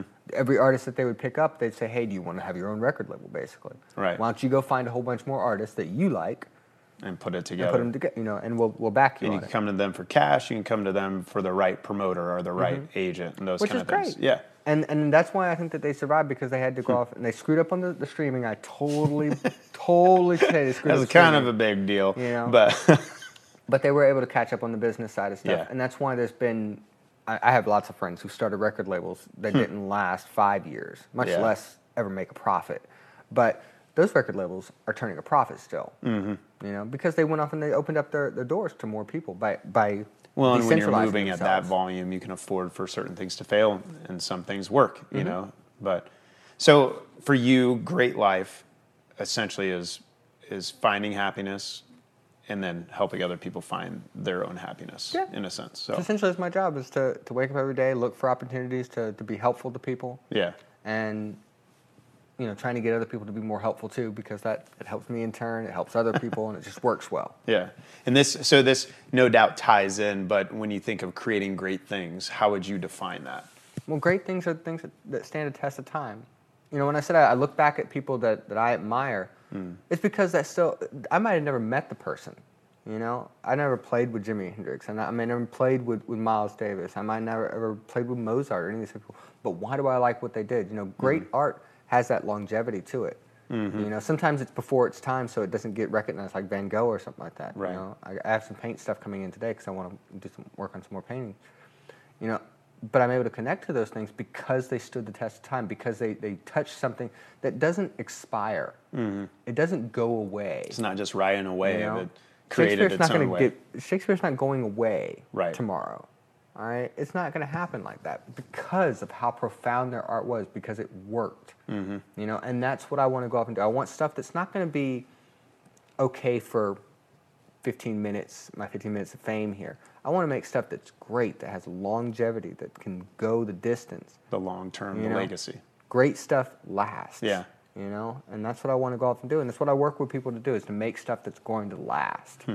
You know, and you got to have a good team that's going to work with you to, to make things that are going to last. That's awesome. You know, so I invest in those other people. To me, that, that I want to make sure that this world's going to last well. Yeah. You know, that quote about you know the people that, that are going to change the world, the people that are crazy enough to think that they that they can. Yeah, I love that one. You know, it's it's really almost a very selfish thing because I want the world to last. I Mm-hmm. want things to go well. Whereas most people oftentimes think that you want to make great things because you want to disseminate everything else and make things bad, and you're only caring about the short term and you just want to make a little bit of money. That's not true. I Mm-hmm. For some people, things- it could be. But, it could be, and I think right. those people are, are lunatics. Those And, people but I think over time you just see it. You know, after a while you find. I know there's artists. I I I got in my brain right now Hmm. where it's like over time you just saw they were in it for themselves, and then other people who struggled at first, but they had that right focus, and it's like, oh yeah, everyone balance, wants them to win now because they're like they're in it for the right thing. So that's a good balance to have. Yeah. You know, when when you have good intentions and good good outpoint or outputs that you want to go off and you know to reach, things actually line up a lot better. Mm-hmm. Yeah. There's, there's stumbling along the way. It's not Absolutely. always perfect, but things work out a lot better when you have good intentions and you have Yeah. You know good values that you're trying to push down and you, you can be at least honest with yourself about what you're doing and honest to Mm-hmm. other people about it like i have no problem talking about what like if i'm working on a song with somebody you know if we're working on a, a song or a video or whatever i have no problem with us criticizing what's wrong with it you know i don't care Mm-hmm. You want to criticize me and make grow. it bad great great i'm cool Right. with, i'm glad with criticism i have no problem being offended by something because if something can offend me it's great. Maybe probably probably some truth to that. There- Right. something's offensive on stuff. It's like, ooh, that hurt. That's it's oh, like right. You know. Oh, you didn't like that that that note? Oh, why not? And I want to delve into it and being honest about that. Mm-hmm. You know, and being open to being offended in the first place. Well, it's how you. get I think if go- you don't surround yourself with people who are willing to bring that perspective, you're not going to learn. You're not going to grow. You Which know. I feel is dangerous in the society we live in now, where it's it's about not being offensive. We want to live in a, a type of society where we're not going to offend each other. Yep. I, I forget who was saying it, but he said, uh, I think it was Jordan Jordan Peterson. He said it. He said, if you're going to think, you're going to have to be offensive, Mm-hmm. which harks back to that um, to be or not to be. You Yeah. know, to be or not to be, you know, whether it's, it's nobler to suffer the slings and arrows of stuff. Like you have to be open to being attacked on stuff Mm-hmm. if you want to grow Right. Be able to defend yourself. You got to learn how to defend yourself because sometimes you're going to be wrong, and it's okay to be wrong. Right. You know, that's Well, and that's how you eventually can learn that next step or that better way, and and give it the power. I think I think the uh, the other crucial step is giving the feedback the power it deserves. Where it's like there's a lot of people with a lot of opinions. Mm-hmm. oh yeah, yeah, totally. and I think sometimes people can like lose their shit over like a comment on Instagram. Yeah. where it's like it, that doesn't have to have a lot of weight. No. But if you have a musical partner or a producer or someone you're working with, they're like, that's not working, and this is why, and this is how you can fix it. Like that's when you give that But a that's lot when of you weight. learn how to see the value of different people. Mm-hmm. This is why now, uh, until like the idea of democracy, at one time I was all about democracy because I thought democracy works. yeah. And I can see that sometimes democracy doesn't work. In what It- way? Okay, imagine like you're in a band, right? You're in a band. Mm-hmm. I see. And what you're trying to. I thought you were and- talking macro. Anyways, go ahead. It can, it can work in a macro Uh. sense too. It's it's almost like um, when I see, can I think of something that everybody really agrees on, and Mm. that's a hard thing to do yeah. because Because even if I agree with you, I may not fully, It might or not I be think this is the way you exactly. solve it. Or I got in a great conversation with someone who is like, like pretty hard right. I'm pretty liberal. Mm-hmm. Um, we were down in Houston at Showcase, another performer, and we just talking. And the reality was, is we all want, we wanted the same outcomes, really did. We Mm-hmm. just had different opinions on how to get there, and so that even that was interesting. Where it's like, no, I agree, and I agree, and I agree, but this is where I don't, and this is how you change it. You know. Yeah. So. Know, and I, and I know I, I, I said something earlier. It's like tipping off. Like I used to be a liberal, very, very Mm-hmm. liberal person. It's not that I went far right and went into like um, into the Republican world on stuff. Because I kind of skipped past the Republican side of stuff, went past fascism stuff, and went all the way over to anarchy. I love the I love the idea of, of less laws making things Yeah. work too. Whereas instead of having a lot of laws to make things work, Mm-hmm. I saw the idea of of, uh, of both of those kind of being kind of rough Right. patches and stuff. So I, I do I, I mix and, and move very very much so all through these different types of things. I might be very progressive socially on a lot of ideas and Mm-hmm. stuff. On, on I'll give you an example for like gay marriage. Yeah. I was totally cool. I have no problem. Never had a problem with gay people. I wanted. I had no problem with gay. Problem I did have with it is that we had laws that were in place that made gay marriage illegal in the first place, and now we're trying to make laws to make it legal in the second place. When I'm thinking to saying- myself, why is the government even involved in this? I have several friends. That's how they feel. They're like, they just, they're like, I just think blanket the government shouldn't be involved in marriage at all. Why? Why? Yeah. Why are they stuck in all this kind of stuff? You know, and then and that becomes my kind of problem when I see the the, the way that I see both parties now trying to work. Mm-hmm. They're trying to make more laws to have more things happen. When I realized that life doesn't follow those laws. Yeah. You know, when I when I thought of racism and stuff, slavery was made illegal hundreds of years ago here in Mm-hmm. this country, and yet we have the highest number of slaves in this country that we've ever had. Yeah. We have you know, child slaves. We have uh, labor slavery. We have all this kind of stuff still going on, very much so. Child trafficking is, is very high It in this huge. country now. I think Organ there is a- trafficking going on, all these types things. My only rebuttal in that regard, because I, I definitely have tendencies towards what you're talking about, like the idea of a lot less uh, laws and those kind of things. I think there is, even when you look at like civil rights era and some of the laws that were put in place during that, it's like there adds a cultural legitimacy. You know, I think that's um, when I talk to my friends about gay marriage, those who are gay and want to get married or have been married, it's like it's it's this idea of legitimizing it culturally. So where it's like finally after however many hundreds of years we were said that we're bad. Finally someone at least wrote it down somewhere that we're not. Like we know we're not but at least someone are. did. Right and it uh, and it's hard for me to come from that perspective because i'm in a heterosexual marriage mm-hmm. that's always been fine you know mm-hmm. so like for me i'm like yeah it helps on our taxes you know and yeah, there you go. but you know, for some of my friends, the fact that they can like live together with their girlfriend, or a guy can live with his boyfriend, and and then they can eventually get married, feels like a sense of legitimacy from a legal standpoint. And so that's where I get that perspective too. Um, but I definitely have. There's. I, I often say I have libertarian tendencies Sometimes I do a lot of things. in, in my uh, in my liberalness, but but yeah, it's. But that's the thing is I think it's diving into those nuances of conversation and I look at the nuances of problem stuff. solving. I look at the drug problems we had to face Mm-hmm. as a country. I look at the racism problems that we had to face as a country. Yeah. Mm. That we're facing. All the things that we're still facing that laws should have taken care of. Right. And yet, what I've seen happen more often than not is that the arts have actually moved us further along, much better. I agree in that. You know, like people like Snoop Dogg or Jay Z have done more in my in my perspective Mm-hmm. as a somebody who most time when, when a police looks at me, they see a black person. Yeah. All right. And I've had my ass beat plenty of times by the police. I've been pursued by institutional racism Yeah. many times over. Laws didn't fix that for me. Laws were actually still against me in that. Hmm. You know, it didn't help me. What did go off and help me to make it so that people were a lot more uh, understanding of who I was was music. So to where it brought an Movies awareness brought- what was actually happening to the mainstream culture. But I mean that too. But just to, to like somebody, because you go Hmm. from hating somebody or hating somebody because of the color of their skin to oh I can kind of understand what they're talking about to oh I kind of like what they're talking about. Oh hey we're exactly the same or Yeah. oh I like what you're doing. Oh I want to do what you're doing. I see. All right. Sorry, I'm about to bring up J. Cole for a third time in one podcast. This is ridiculous. But like that's he he actually talks about that too, where like now being black is cool in a lot of ways in popular culture. Where like um, even even people who would probably still have racial like racist tendencies are like emulating black culture.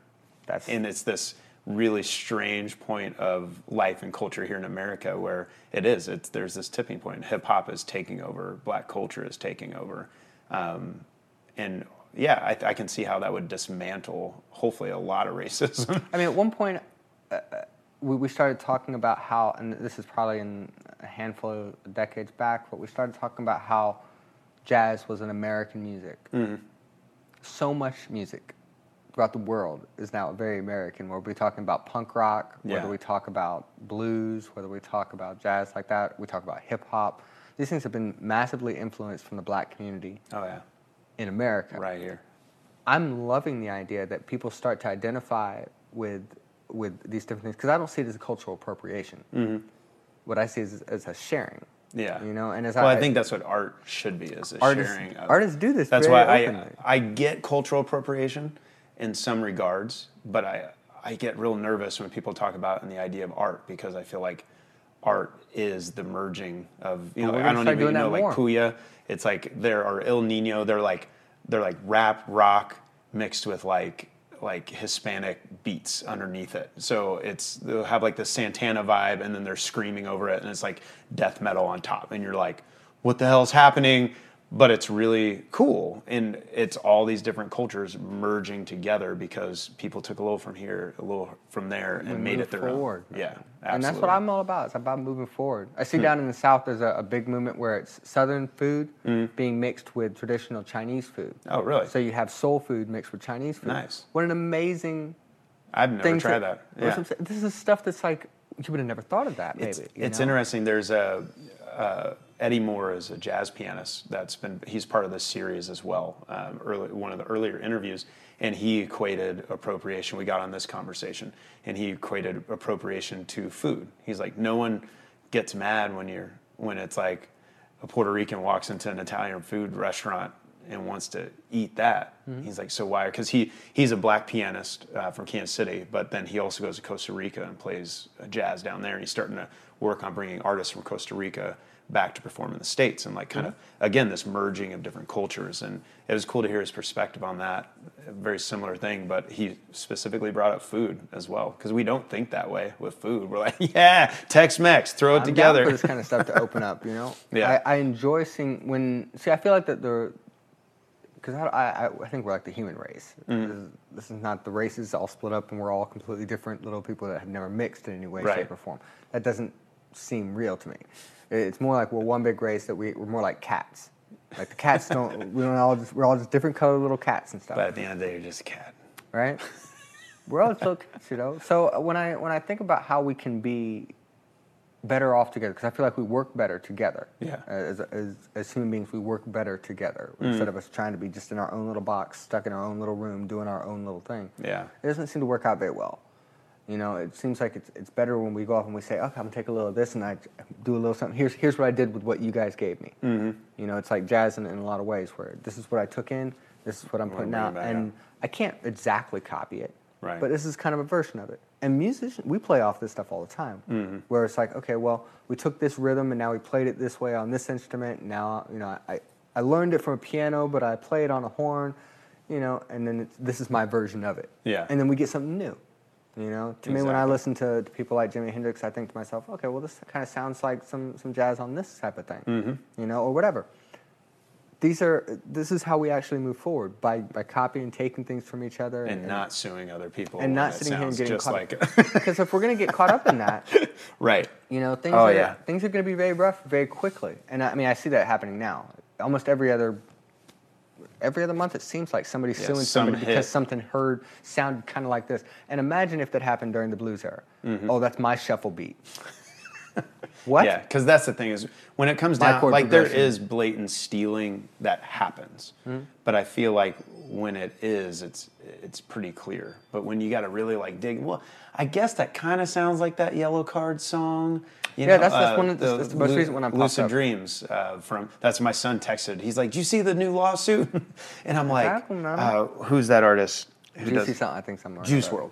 Juice right? WRLD, yeah. Lucid. Did you just say that? Yeah. Sorry. Oh, my bad. Uh, yeah, something like um, But yeah, I'm like, man, that's. I didn't even get a chance to listen to the the Yellowcard song because I can't remember that particular one. But again, even if it is like exactly like it, like he probably just grew up listening to it, and it's just in there rattling around. And Well, I would say I, I would push people to encourage these things. yeah, Because if we if we do that and then we're honest about where we took them from, Mm-hmm. even better, you know, then we learn how these things are built up, and I mean that, that takes me into science. What if scientists never used what came before right. them? You use that study to show you the next thing. Like, whoa. That's how that's, how we're supposed to go off and That's explore collective knowledge. Yeah, That's why we have the technology. I mean, it- that's a that's a cool thought about. I'd, I like, it with they essays. have to rely on those. Yeah, yeah, you need to. Mm-hmm. Uh, My girlfriend's writing her essays right now, and when she submits an essay, Mm. all right, it goes through a whole thing that's supposed to scan it and see if it's been plagiarized. Ah. all right, but there are there's only so many ways to say something. All right, Yeah. we're talking about pretty. These are pretty standard like cases that they might be talking about. Like this is Mm-hmm. oh, like how do you define schizophrenia? Well, there's only so many ways you're going to be able to say Right. what schizophrenia is. There's only so many ways. You have to plagiarize these people. You change a little here and there, but Yeah. But her, her, her essay getting kicked back because we're, I mean, I'm looking, these are words that are like, like, guys, this is a field of study that's been around for a bit. yeah, Like, and this need, you need to copy stuff. If you, if you play music and you don't copy anybody, Yeah. what are you playing? There's only so many notes and there's only so many chord progressions. There. you better be copying somebody. What, what I want to see you do is try to make it more complex than something that's just so simple. Right. You know, because now we have a thousand different instruments. Mm-hmm. You know, okay, give me Mozart, but play it on a synthesizer for me. Yeah. You know, with some weird new soft synth that's available.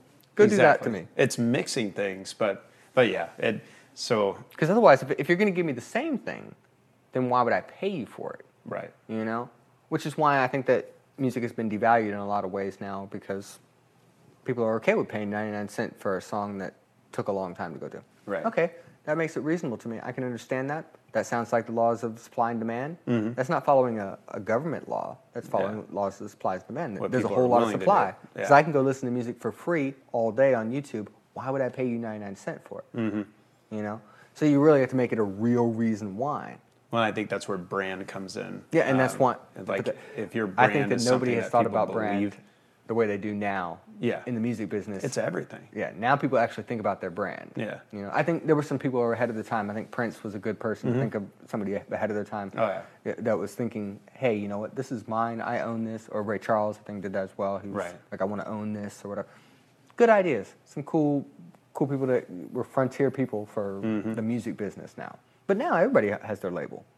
Yeah, but now, uh, and that's the thing. And now I think it's it's your story, your brand. I I think of those almost as as interchangeable now, um, where brand to me isn't just about how it looks, how it feels. It's like the actual story you're telling from your everyday presence online as an artist. Your each each song and how it builds to it. You know, I think all those things play a role because that's when people that's where you find your super fans that's where you find the people who are like they're at the they know they they they're at your show and they know that they can just follow you on spotify but for some reason they wanted to buy that thing whether it's just because they believe in your story and they want to support it so that's a tangible way they can do it mm-hmm. or they're like no i'd like to actually own this piece of it mm-hmm. this actual physical Yeah. copy of music um, or the T-shirt or those things because they simply connect with what you're doing, and it's not just like there's a lot of great singers and there's a lot of great songwriters. So mm-hmm. what is it?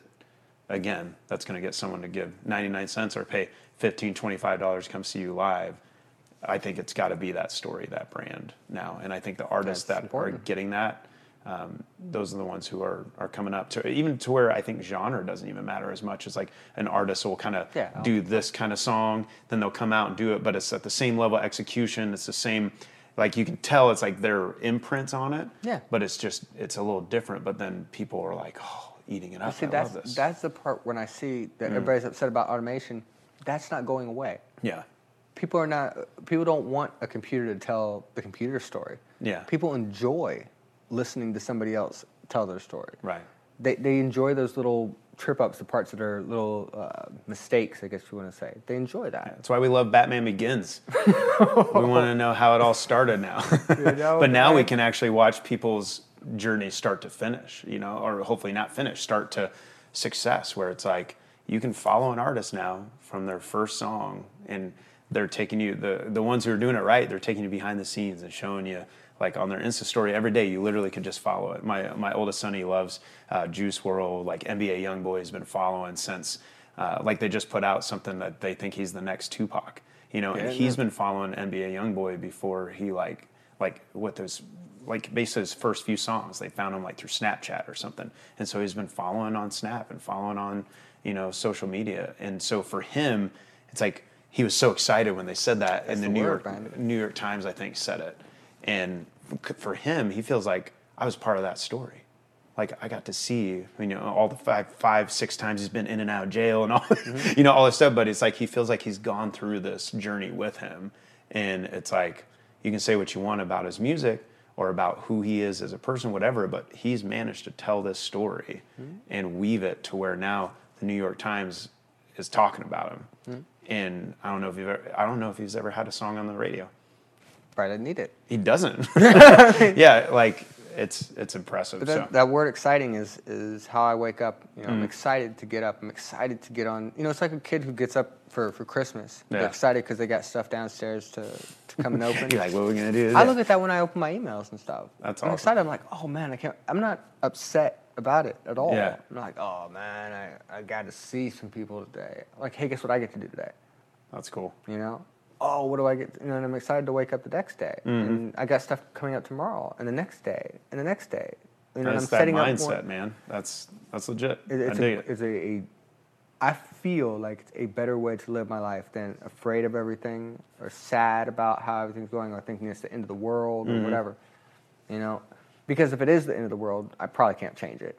So might as well be happy on the way out. So if, it's- it's gonna be rough, it's gonna be rough here. You know, but nothing's killed me yet. Yeah. And as many times as I've gotten down and been really close to having things be really, really bad or you know, to be dead and, and gone out of all of it, it hasn't happened. Mm-hmm. You know, I've lived through many apocalypses. So I'm, I'm ready to go off and face another one. I just saw. Um, you you probably remember this. So I just saw it was a sticker, an actual Best Buy sticker, and, and Oh. it said, "Make sure you turn off your computer on twelve thirty one ninety nine. I remember when that happened. and that I just died laughing because I was like, it wasn't just like group hysteria. It was like businesses, everyone was freaking out because Y2K was going to kill the world. Like no one knew it was going to happen, which is a whole other topic. Like really, no one understood what was going to happen. Or I didn't see how it's been so such a detrimental thing. But And I, I, look remember back, it just being, seems so absurd back then, but now it's like people really thought the world was going to end because our computers electricity's were gonna ju- work? like yeah. we're going off the grid, guys. It's going to be nuts. Like there's people prepping and like had food packed away. That was my and, aunt. My and aunt the- had that kind of setup. yeah, it's Talking about big bags of flour and Right. like extra water and stuff like that. Like a whole like a, a basement full of stuff for that. So we survived that apocalypse, and it's been- been- it seems like every other every other year there's another apocalypse that's Right. happening. You know, uh, right now we got the climate change apocalypse. It's going to be the end of the world here. in Right. less than eight years, we've got to go off and make some big changes, or it's going to be the end. I love George Carlin. I I can't remember him talking about climate change. Though. He said, okay, so George Carlin goes off and he says, uh, he's what he basically says in there. He says people because this is back in like the '80s when he was doing because he's an old guy now. Yeah. you know, he's dead now, but I mean, he's, He's super he's old been, then. been been going, you know. Um, but he, what he goes into saying is that the world's been around for billions of years, Mm-hmm. you know, and, what, and you want to get into religion stuff and how many, you know, if it's short short term or long, Right. whatever. But that's that's a whole different thing. But it's been around a lot longer probably than we've been here and the world will probably be fine. We might be screwed over, you know. uh, he's like, we're fucked, but the world's going to probably be fine. Yeah. And the world kind of purges itself of all kinds of problems, and you know, I forget how many species die every. yeah, every we just got to make sure we're not. It's not trying to purge us because Yeah, we're so fucking the planet. we might we, we might want to be taking care of ourselves, but we've we've had ice ages, multiple ones of those. Mm-hmm. You know, times when it was super hot here, when we, basically the planet's damn near on fire, Yeah. and we've had times when we've had you know no life supposed to be on the planet because it gets wiped out from you know asteroids. You know, so bad stuff has happened here, many many times. But I- we want to survive. Yeah, we want to survive. so I'm curious to see how we're able to go off and do it. But the thing is, is that I'm not hopeless about it. Mm. Right. I know lots of people who are like, "This is the end. This, th th- we're we're at the end of times. Things are, we're gone. Yeah. basically all done." I don't think so. Are you familiar with Diamandis? He writes. He wrote uh, Singularity, a few others. He uh, they he has like a foundation that's donating like a shit ton of money to people who can solve like huge world problems. Like for example, uh, one of the teams that won the money one year is they they found a way to to build like a water filtration system that can work in third world environments and it's all built off of like you can repair it with simple bike parts because they realized one problem was is people were coming in with these like high end water filtration services or you know whatever machine and once it broke it was done because they literally didn't have the parts or the know-how, anything. And so what this team discovered as they spent time in some of these third world countries and their villages, they're like everyone rides bikes. So if we can build a machine, and I guess it's a, it's like half the size. You know the storage containers, those big storage units. It's like half that size, and you can repair it with bike parts, and it filters water just like all the time. So it like solved this huge problem, and uh, you have to check him out because he's got that like we have a lot of hard issues to deal with and some real stuff that's on our way, but let's find solutions. We should be trying to find the solutions. Like they, they one team uh, created in an urban environment uh, where they took an old abandoned vil- uh, building and they did, uh, I think it's hydro, is it hydroponics, where it's basically like they created a vertical farm Mm-hmm. and it's all mist Yeah. like for the water and for Aeroponics. nutrients, aeroponics. So it's just fascinating stuff. But the book's called Singularity, and I think you dig it because again, it's it's like it's it's pulling on both sides. Like here's this real world conversation of like the climate may be changing, and we can debate. Like people are debating, is it us? Is it? I think so. it- Yeah, like I think to it's, it is. I think it's partly probably. I mean, in all my knowledge, I think it's Mm. partly us, and I think it's partly like we don't know much about planets. So for all we know, they Yeah, go I through cycles I too. think, the, I think, the, I think the, the pole is also switching down to the other side, so we're having that switch on the magnetic pole. Yeah, it's like that seems possible. We don't too. Mm-hmm. know what that is, but either way, I think what are the solutions? Like, how Mm-hmm. can we adapt and overcome in this environment? Because sometimes I drive around like imagining, was Mars ever like our planet? What does that mean? You know, like billions of years ago, or yeah. But. Yeah. that's a whole other conversation. But it's, it's, I'm all about working with those people that want to believe that there are solutions that can be had. You know, Mm-hmm. Yeah. it's, it's like I remember when when Peter plastic was. Diamandis, sorry, I cut you Peter off. That, that's his name. I think Peter Diamandis. I'll give it to you. after Okay, yeah, I get that. Yeah, And I'm- back to what you were saying. My bad. So uh, the the uh, what was I saying on there? Um, Sorry, that popped in my head. And Yeah, I, yeah, I no, no, derailed no. it. Oh man. Oh, okay, the plastics. I think I remember when plastic was supposed to be the save us thing Mm-hmm. because we were cutting down too many trees. Right. So we had paper bags, paper that, and paper this and everything, and we were supposed to start using plastic because plastic was reusable. And we could use now- plastic. now plastic's the enemy again. Right. But there was a, uh, a team out of Mexico, Mm-hmm. a little private team that had come out there, no, a woman actually who had come up along with this, but she was having a, a biodegradable plastic. Nice. Not too many years before this, we had had somebody who found a, a bacteria that was able to thrive off eating plastic. So it was like you put the awesome. you put the plastic in there, it eats it up and stuff, and it Mm-hmm. decomposes it. You know, something that we thought would take forever to decompose, it's able Right. to do, you know, to live. Mm-hmm. It's amazing. So when I when I see these things, I'm, I'm like, well, if these people thought it was just the end of the world, and instead they just went to go protest and make it so that like plastic got banned, Right. they might not have ever been able to figure out the solution for the alternative. Because I'm all about the alternative. I'm like, yeah, okay, we want to make things better and cleaner and work out better. If we notice most countries that have, um, you know, no big change on the, the middle or the, the lack of the middle class and everybody's poor, essentially everybody's equally poor. There's no super rich companies. Right. It do, they're not blaming the rich companies for being the ones that have those countries being in really dire environmental poverty type issues. Places like India or all over Africa and stuff like that, or Southeast Asia. Those places don't have. There's like What? no middle class. Yeah, there isn't Yeah. anything down this, but they're they're hella dirty. They're rough. Whereas I see some places here in America where we have some of these big companies that are offering some of the alternatives to actually make it so things can be cleaner. Right. Well, I, that's why I respect Tesla a ton, uh, Elon Musk. That's a that's a and that's what a they're great doing. example of it. Where like as a company, there it's always that question: Will they long term survive? Who knows? But let's say they don't. Mm-hmm. I still think what they've done as a company is they've pushed an entire industry where now even government regulations that are coming down the pipe, the there's car companies going, "No, that's not good enough for us. We're going to do better." And like on their own. But businesses do that for, I think Yeah. about it for, for the food industry. In fact, I think it's a, a very good um, dissertation to look at with what happened with organic food. Mm-hmm. All right, w- over in Europe, GMOs got basically banned. Yeah. In a lot of countries, actually, the, the GMOs have been banned. All right. We here in America did not ban GMOs. We allowed organic to go off and to just do its own thing. Right. But people have been asking for it. Mm-hmm. And now we have whole grocery stores that will sell only organic stuff. Exactly. There's Aldi's, uh, Whole Foods does that almost exclusively. That's right, they did stuff. switch to You doing know, that. These things have There's not a law that made that happen. It's co- consumer demand. Consumer demand changed that.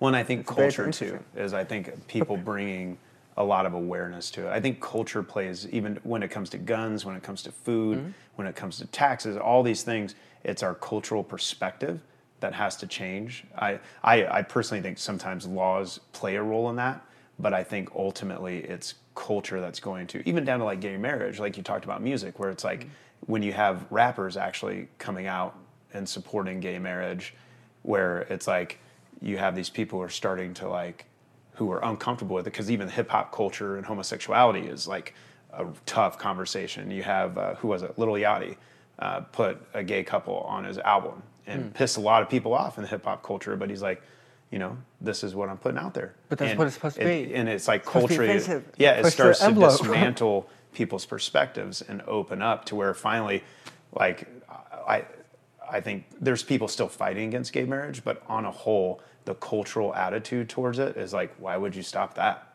You know, mm-hmm. like whether they think you shouldn't, like you're talking about. I know a lot of people are like, we shouldn't be involved in marriage at all, so make it all fine, mm-hmm. or they should legislate it either way. It's like those things dismantled prejudices that ultimately have changed us, and it's been a cultural push. So mm-hmm. I think it's huge.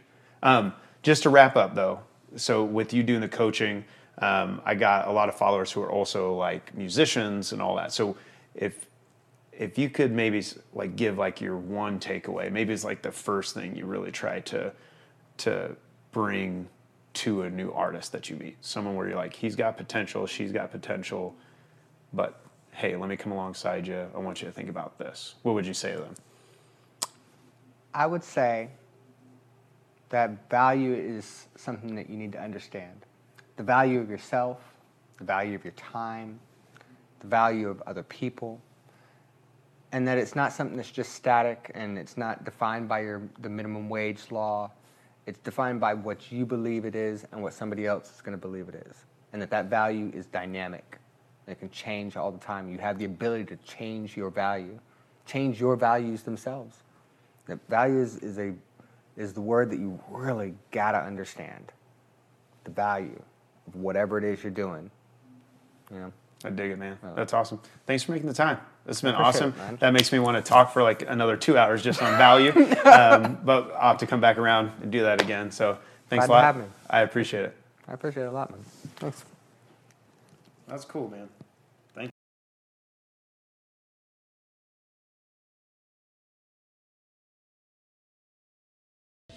Thank you for listening to the Live and Create podcast. If you like what you heard, make sure you subscribe and leave a comment or a review. The Live and Create Podcast.